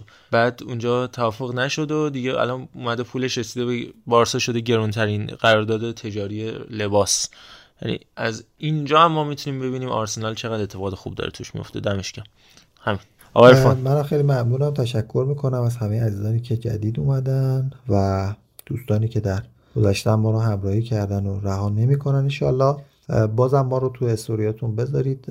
به دوستان دیگه معرفی کنید. علی آقای روانم خودش صاحب مجلس تعارف می‌کنه. میگه ما رو پذیرفتید. ببخشید خیلی طولانی شد بازم این اپیزود. ما عذرخواهی باید بکنیم به طولانی شدن اپیزودمون. محمد رضا جان ببند بحث خدافزی رو. ارادتمند شب خوش. فدای تو. شب همگی به خیر باشه. فکر می‌کنم اپیزود خیلی پرموضوعی شد. حالا سعی کردیم سریع به انواع اقسام و موضوعاتی که توی هفته بدون فوتبال باشگاهی سپری شد برسیم. دم همتون گرم. بابت همراهی ادساین توتال فودکست رو فراموش نکنید. یه بار دیگه بگم چون سری گفتم شاید جدید باشن خیلی ادساین توتال فودکست. سر هم توتال فودکست. total که مشخص F دوتا O T cast م که C A S T دیگه. در همه شبکه های اجتماعی کامنت هم لطف کنید توی Castbox بذارید دیگه که اونجا ما پاسخ میدیم. اگر موضوعی بخواید اونجا مطرح کنیم اگرم بحثی داشتید راجع به هر کدوم از صحبت های ما برای ما voice بفرستید. ما پخش می‌کنیم داخل همین اپیزودایی که الان میشنوید. وقتتون بخیر باشه. تا هفته آینده بابت اپیزود فارسی و حالا همینطور Total Football 27 خدا نگهدار.